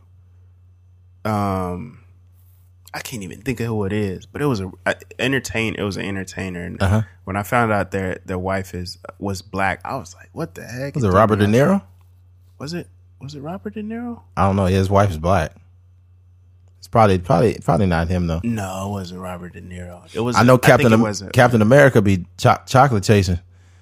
You, you, you see that video of him swooping on these black chicks? Nah. Yeah, Captain America was like he was just pulled up on these black chicks and was just talking to him. Was like, "Oh, hey, what's going on? I know. on?" Ja- I think Jake Gyllenhaal's wife is uh, black. you sure? I'm pretty sure she is. I don't even know who his wife is. Yeah, because he had a commercial, if I'm not mistaken, and it had his family in it and his. Uh, his Tell you, man, these black. these these white dudes are swooping up the sisters, man. That's what. I'm saying. I better Gotta down wa- with the sisters. Yeah, man, gotta watch out, man. We ain't gonna have no black women left, man. Yeah, you want your sister or Gina Rodriguez calling you nigga all the time? Oh man, these black girls, man, they see like you know, uh, what's what's like a white guy name? Uh, uh, Brett. Brett. Brett has great credit, man. Great credit. Got a four hundred one k. Got a beach house. Black woman just got you dating some nigga with no job. She's like, oh, I gotta get this. Uh, that's crazy, man. Oh man, this is completely just jokes. This is uh, uh, what you call it, satire, I guess you could say. Mm-hmm. Yeah. All right. Uh, switching gears, man. Um, Michael Jordan opened up a clinic for underprivileged uh, underprivileged community in Charlotte. A reason why this is even a topic is based on the fact that uh, especially black people have shitted on Michael Jordan for quite some time, saying Michael Jordan ain't did nothing for the community but sell his goddamn shoes and people sh- getting shot over these shoes and he don't do nothing for nobody. I mean, here's the thing. I think that we're too used to people being out in front when they're doing something. Like that, you know, there's some people that they always want credit for everything they do. We we really don't know what Michael Jordan has been doing with his time or what he's been doing for the community because he probably doesn't really talk about it. Now, Prince, like people don't know this, but Prince was such a giving person and he did it in private without people knowing that he would purposely get uh, he would basically do these private concerts and he would set his schedule up just so he could do something in that community. He was making up excuses to give back. They found out after he passed. So it's like Prince was doing all these good things out in the world and people didn't really know it. Mm-hmm. And it's like, what if Michael Jordan is more caught up in doing things than telling everybody what he's doing? Mm-hmm. Like he spent seven million dollars of his own money to contribute to this this clinic, and it's like, bro, it's it's a good thing. They was, oh, he just does it for a tax write off, you know. It's like, bro, what the fuck have you done? Yeah. You ain't done nothing. Like, don't talk bad about Michael Jordan. This is this is great. It's for underprivileged people and people without insurance and shit. So, more power to Michael Jordan, man. Yeah. I'm I'm just you know I think I think it is a, a great thing and it and, and like Eddie said there throughout um excuse me Michael Jordan's career he's been a person that black people have kind of turned an eye to because they felt like he didn't do anything for our community um which is like Eddie said you, you never know what people are doing Right. behind the scenes not everyone is going to put out a press conference every time they do something for our community I know that um, I remember one of my friends was on Facebook and um, he mentioned something about um, Kobe Bryant and basically saying like, "Man, Kobe Bryant ain't never done nothing for the community." And I was like, "How do you know that?" Right. And then I was like, I, I didn't know anything off the top of my head, but I, I just Googled Kobe Bryant um, philanthropy or something like that. And then he had a whole website dedicated to giving back to, you know, certain, giving back to the community in, in Los Angeles.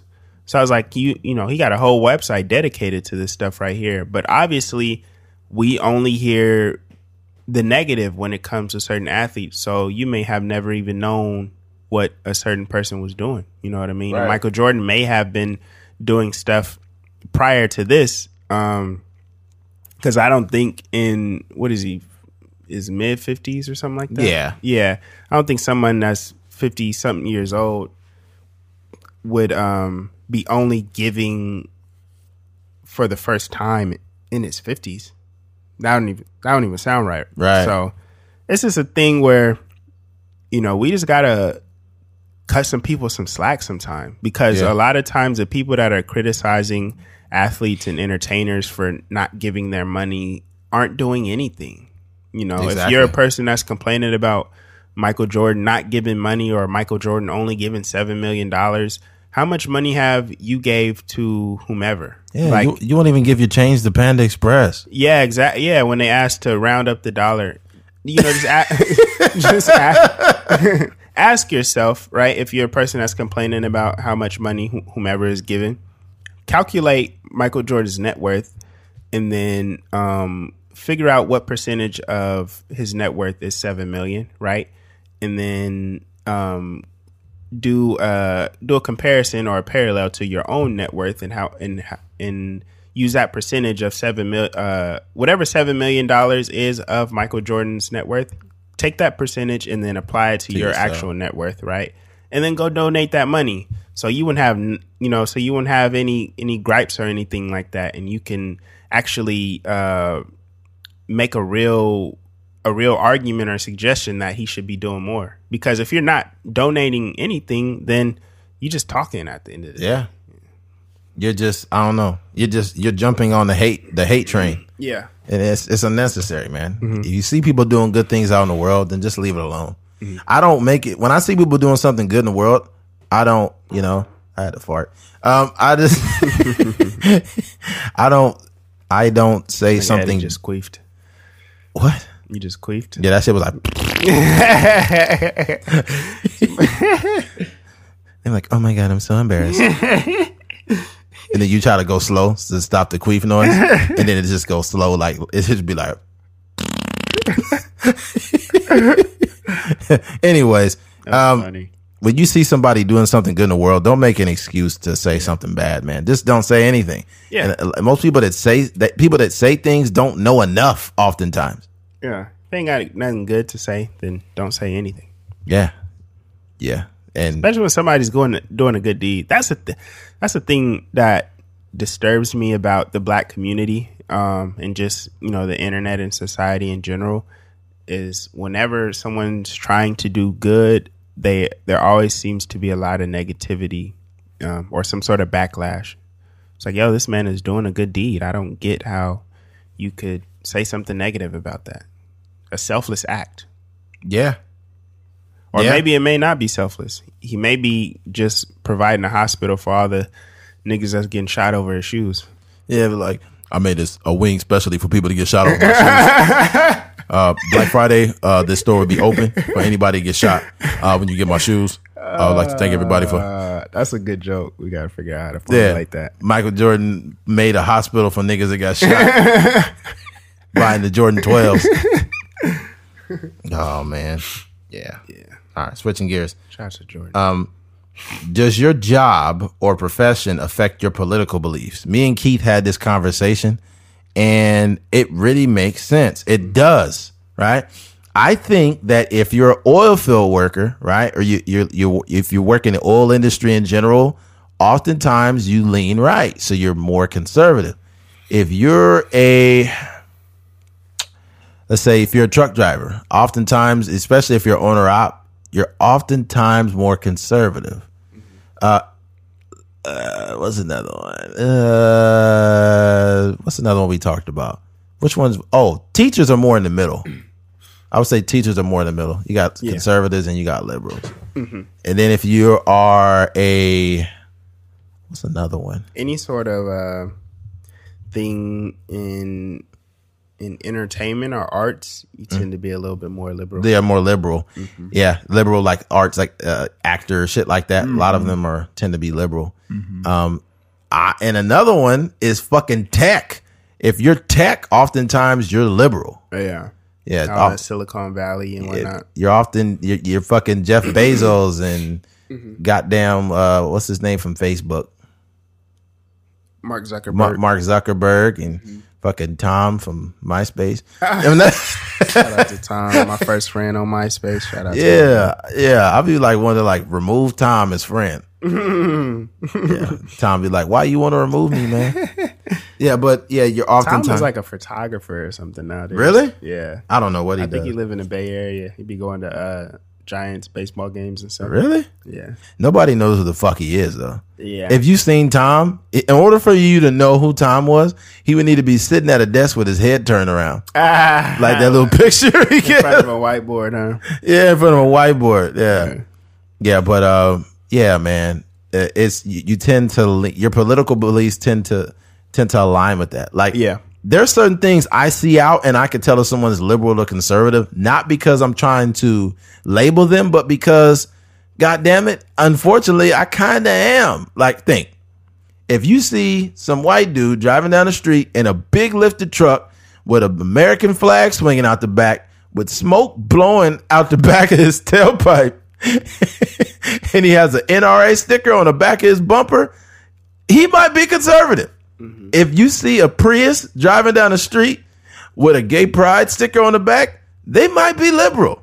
I'm just saying that's that's what it is. You know what I'm saying? Um, and unfortunately, you know, you don't want to, you know, you don't want to pigeonhole people, but that's kind of what you see in these industries. Uh, you you just can tell. Like if you're a big oil guy, you more likely are conservative. And you were talking about some friends you had, Keith, that that talk about the oil fields, and they kind of a lot like they start to start sounding like those big oil guys. Yeah. Um, um, I have people or know people personally that have been in certain professions for for years now, and you you realize that however they were influenced or whether it was excuse me them making a lot of money or them just hanging around these people with certain views they start to align themselves and conform to you know the beliefs that they have. It's like you you know you can start off you know start out uh being a certain way in a job and then all of a sudden like you know you're conversating you know you you almost i wouldn't say you sell your soul or you lose yourself but if you're surrounded by you know 20 30 people every single day that have conservative views it would probably be really difficult to be able to stand on your own in those sort of situations. So you know you start to conform to you know um, the people around you's beliefs. Yeah, you know so whether it's how you and you you start to view the world differently also. Because you know when you were imagine when you were poor um, before you started working at a certain job and then all of a sudden you start making a lot a lot of money um, that'll change how you view people also like can. you know you used to maybe give that person panhandling some change and then also and then all of a sudden you get a job and it's like yo like i ain't giving you no change go get a job mm, so Right. those sort of things happen a lot man and it's, True. people um people lose sight of you know where they come from and in who they were prior to you know getting these really good jobs. So um, that's just one thing you have to to watch out for, even with yourself. You know what I mean? Just being Yeah. able to you know even with um, you know Eddie and myself, you know we consider ourselves you know closer towards the middle, um, like a or a middle leaning liberals, but it could be certain situations where we're in certain rooms, we're in certain conversations with certain people, and or maybe a certain company, and a company is extremely liberal, and they start to try to influence you to speak a certain way on the podcast. Right. But, you know, we we have to find a way to stand our ground on these things, and you know, know in your heart and know in your gut how you feel about a certain situation shouldn't change. Um, it should only change with new information, and Right. it shouldn't change be by being influenced by you know someone that's um, your boss or you know someone that's your peer that um, that has an influence on you. Right. I just think people live in this echo chamber of this of their own ideology. You know, you, every friend you have is conservative. You know what I'm saying? Every friend you have is liberal. And you just start bouncing off the same ideas and you're not you're not in, in quoting Katie Couric, you're not even looking for affirmation like you're looking for affirmation, not information. So you're basically having your beliefs affirmed affirmed instead of questioned. Like I like being around conservatives and and all kind of other people. It's this dude that I know uh, that works over at uh, at Current Oil, and uh, we have conversations. He's conservative, and there's some things we disagree about, and there's some things we agree about. That's why I don't really like to consider myself liberal at all. Like I'm definitely more towards the middle because it's certain things I believe in. I have more conservative beliefs in certain things, and other ones are liberal like in regards to like we talk about gun or gun control um we've agreed that guns have been around a long time mass shootings not so long they've had they've had guns to do mass shootings for many many years and have not done them so when you say it's the guns i it's hard for me to agree with that you know what i'm saying but i would be considered like you don't know what you're talking about you must be conservative and it's like no um i'm really not but at the same time guns have been around forever. We've had the firepower for decades, but we didn't have mass shootings, and now we have them. I mean, you could take away mach- you could take away all kinds of guns. It's not going to stop people from doing it. Yeah, that's true. I think one thing that bothers me uh, about liberals is I feel like they learn new words every few months, and they just want to attach it to themselves. Right. I'm a such and such, or I'm a this, or I'm a that, and you know, I'm a just- they. yeah, and then they start wearing shirts that promote whatever whatever it is. It's like, yo, like just five years ago, you were a normal person. Now you're an alien, or I don't know. Like what the fuck? Yeah, It's just because people don't they're not a part of anything and they tend to become a part of a group and buy into something they don't even really understand. So they around here just acting crazy. And it's it's crazy how people don't even. I think once you do that, you you're not even enjoying life anymore. Yeah. Like I could crack a joke about somebody that's let's say it'll be somebody I don't know. uh uh, let's say they're, uh, I don't know. It could be, I don't really crack trans jokes because it make people uncomfortable, but I still crack them. Uh, but, uh, if it's somebody that is in that community and I say something and it's a joke that was well thought out or whatever the case, I'm going to get attacked by a bunch of people. So a lot of times you, it's not that you don't even feel comfortable saying it. It's just that if you say it, you got to get ready for the smoke. Right.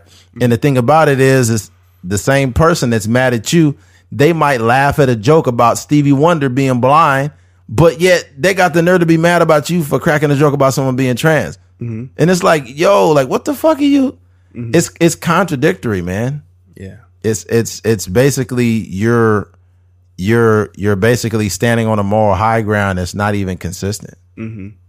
But it happens. It happens a lot with liberals. It's, it's really annoying. Conservatives conservatives like a brick wall. They don't like to hear shit. You talk about global warming, they're like, it's not real. It's fake news. I'll be like, well, uh, there was a flood in, in Miami earlier. That's fake news. There wasn't no flood. It's on the news. That's fake news. That's fake water. You be like, motherfucker. yeah. I, that that's part of it too. Like if you're a person that works um, for the gov or not for the government, um, like in the like BLM, like Right. Mm-hmm. Bureau of Land Management, you're probably a person that's you know pretty liberal because you're Right. you, you know you're trying to conserve wildlife and Right. figure out ways how to keep animals around, and you know you're, you're hiking through you know different terrain throughout your you know your daily endeavors.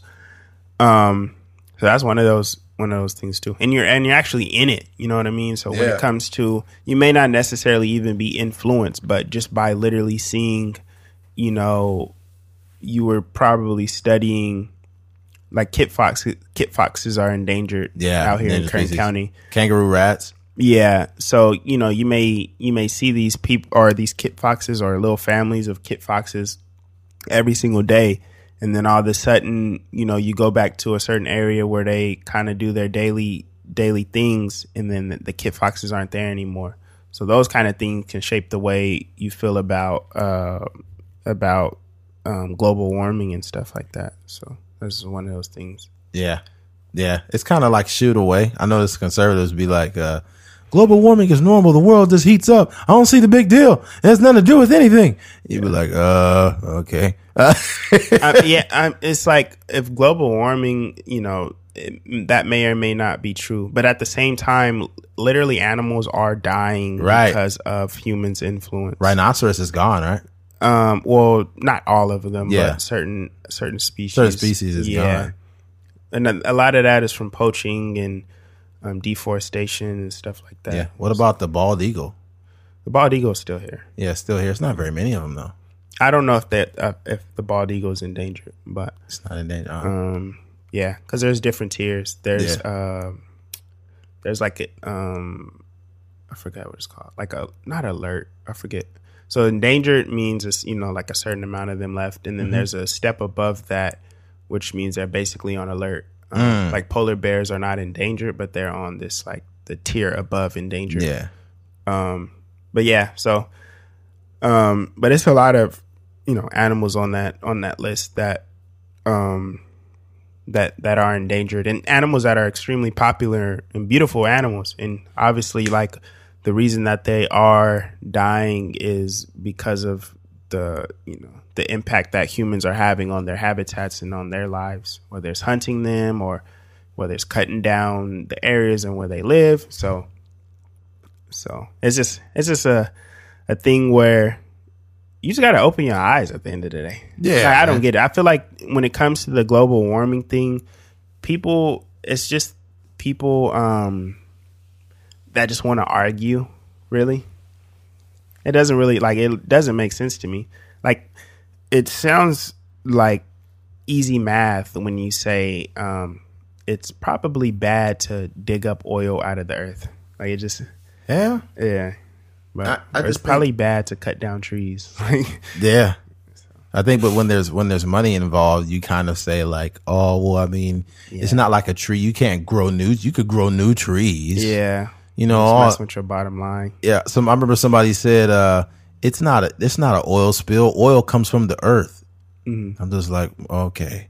I, it's kind of like my thing is this because I indirectly work like I mean I'll haul fuel, mm-hmm. so fuel the, is it comes from I guess fossil fuels. Mm-hmm. So I'm in the industry as well, but I don't buy into it like that. Mm-hmm. You know what I'm saying? I don't buy into it like when you say there's an oil, sp- like you had to dig that out.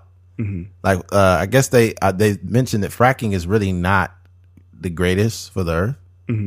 Um, me, I don't know a whole bunch, so I can't really get into it too much. But I would assume that drilling into the earth is not good for it. Yeah. That's just an assumption. Yeah.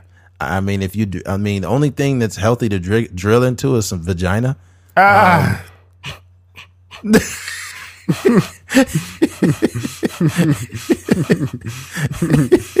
that was funny. There, there. caught you off guard, huh? I bet you caught a lot of listeners off guard. Yeah. They probably, by the time they listen to this, they're going to be driving to LA or somewhere along and they're going to think I was going to say something real powerful. and, they're like, and then they're like, yeah, you know, actually it's true vagina.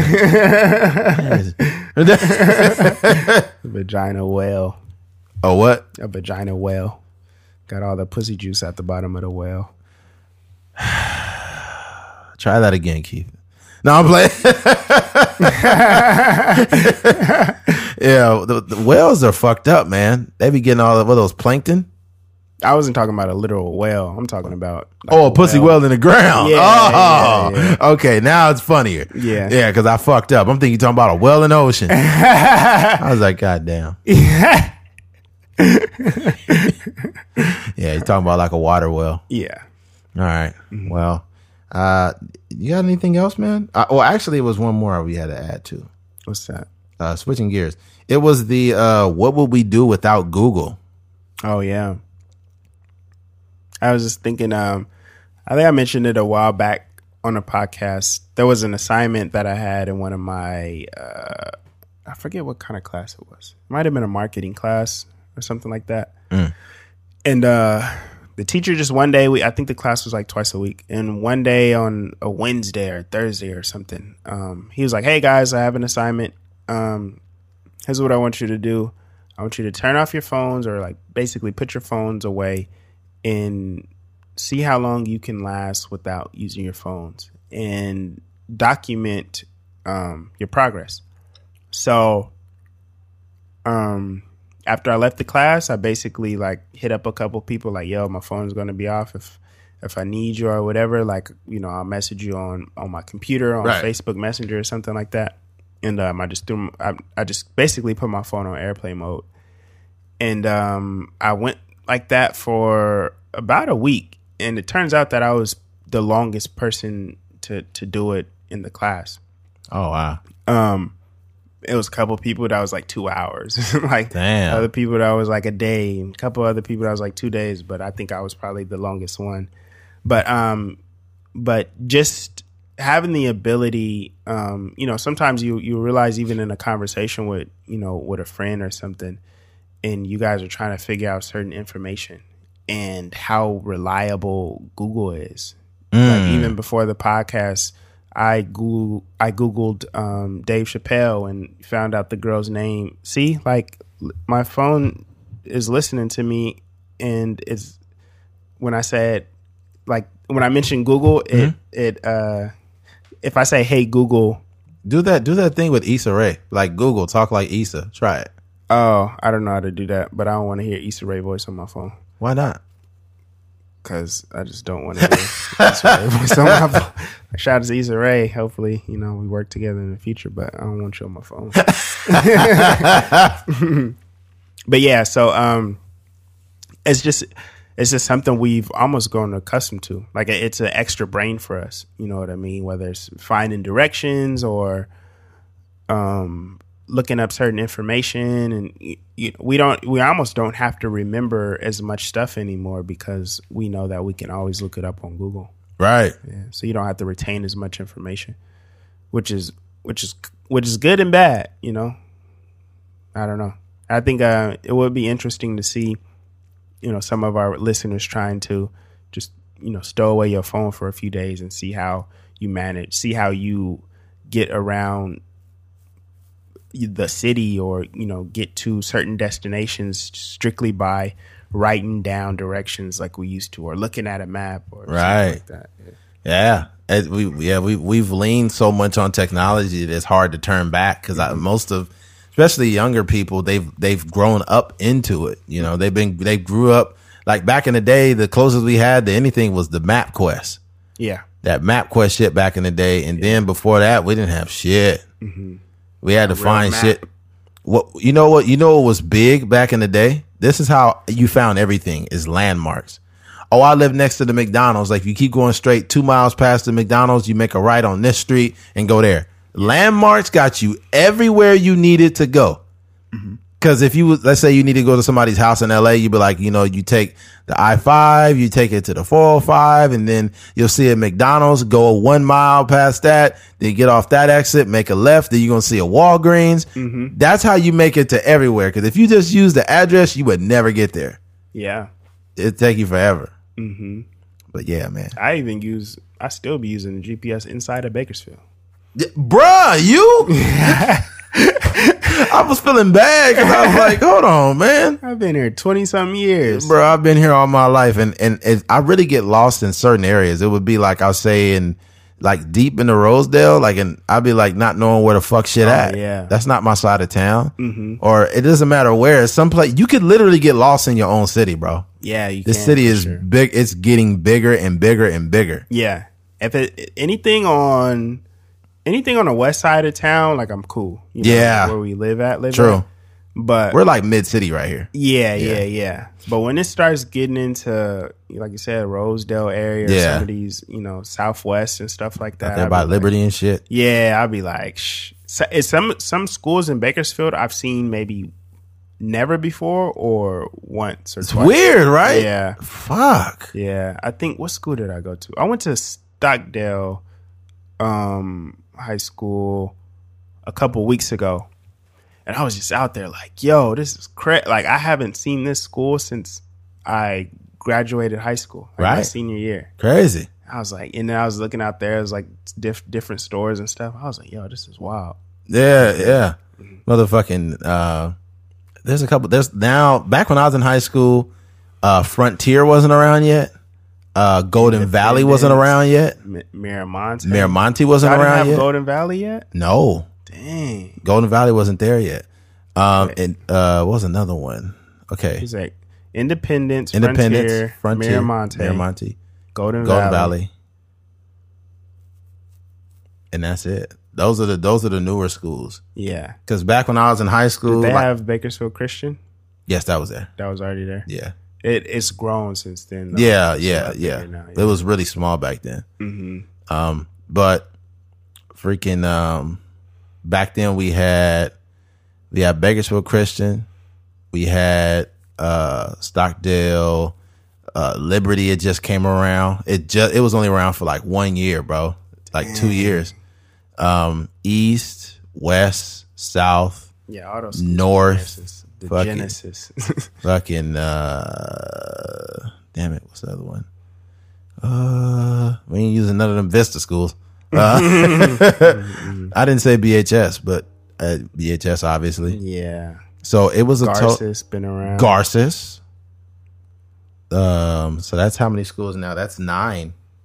Those are the nine schools that were there. This is another one. Oh, ridgeview. Yeah, Ridgeview 10 ridgeview around, was there so that's 10 schools been around for a minute. You said Centennial. no i didn't centennial was there around. that's 11 i think that It's like has to fourteen schools now, or like then I think they're trying to Stockdale. I didn't more. say Stockdale, did I? Yeah, you didn't say Stockdale. Stockdale. That's been twelve around. schools. That's twelve schools. Yeah. So uh, back when I was in high school, there was twelve schools. God dang. There's twelve schools They in this. added like four or five more. Yeah, fucking nuts, man. City's grown, so Mm-hmm. you fuck around and get lost. Yeah, I remember when I went to Frontier. Frontier was made, I believe, my freshman year. Mm. I think we was it front. When did it? I think it was. It might have been Frontier. Whatever school it was, it was when I was a freshman. We played them our first week of uh, football, and they only had freshmen and sophomores. Right. Yeah. I I I, th- I don't know if it was Frontier though. Whatever school it was, because the varsity team and the JV team had played a different team, but we played this school, um, and it was just it was just a trip, knowing Right. that it was only freshman and sophomore at the school. But we went to Frontier for a basketball tournament or something like that, and it was uh, like just a bunch of land out there, and then the school. And I remember seeing a crane just sitting in a little like field out there. I was like, "What the heck?" Like, it's still regular animals out here. like, y'all ain't even kicked the animals out yet. God damn. Yeah, that's fucked up. Yeah, Yeah. yeah, yeah. Came a long way, man. Yeah. Um. Well, I've got nothing else. Um. yeah. I think that's pretty much it. It's been it's been a fun it's been a fun podcast for all those that have tuned in for the whole thing. I know some of you guys are like, "Oh my god, this is great," but I'm tired. Um, well, you've came to the end, and we appreciate you listening to episode 82. Thank you for listening to Trucker's Mind podcast. I'm Eddie McGee. It's your boy K Fings. We're out of here. Peace.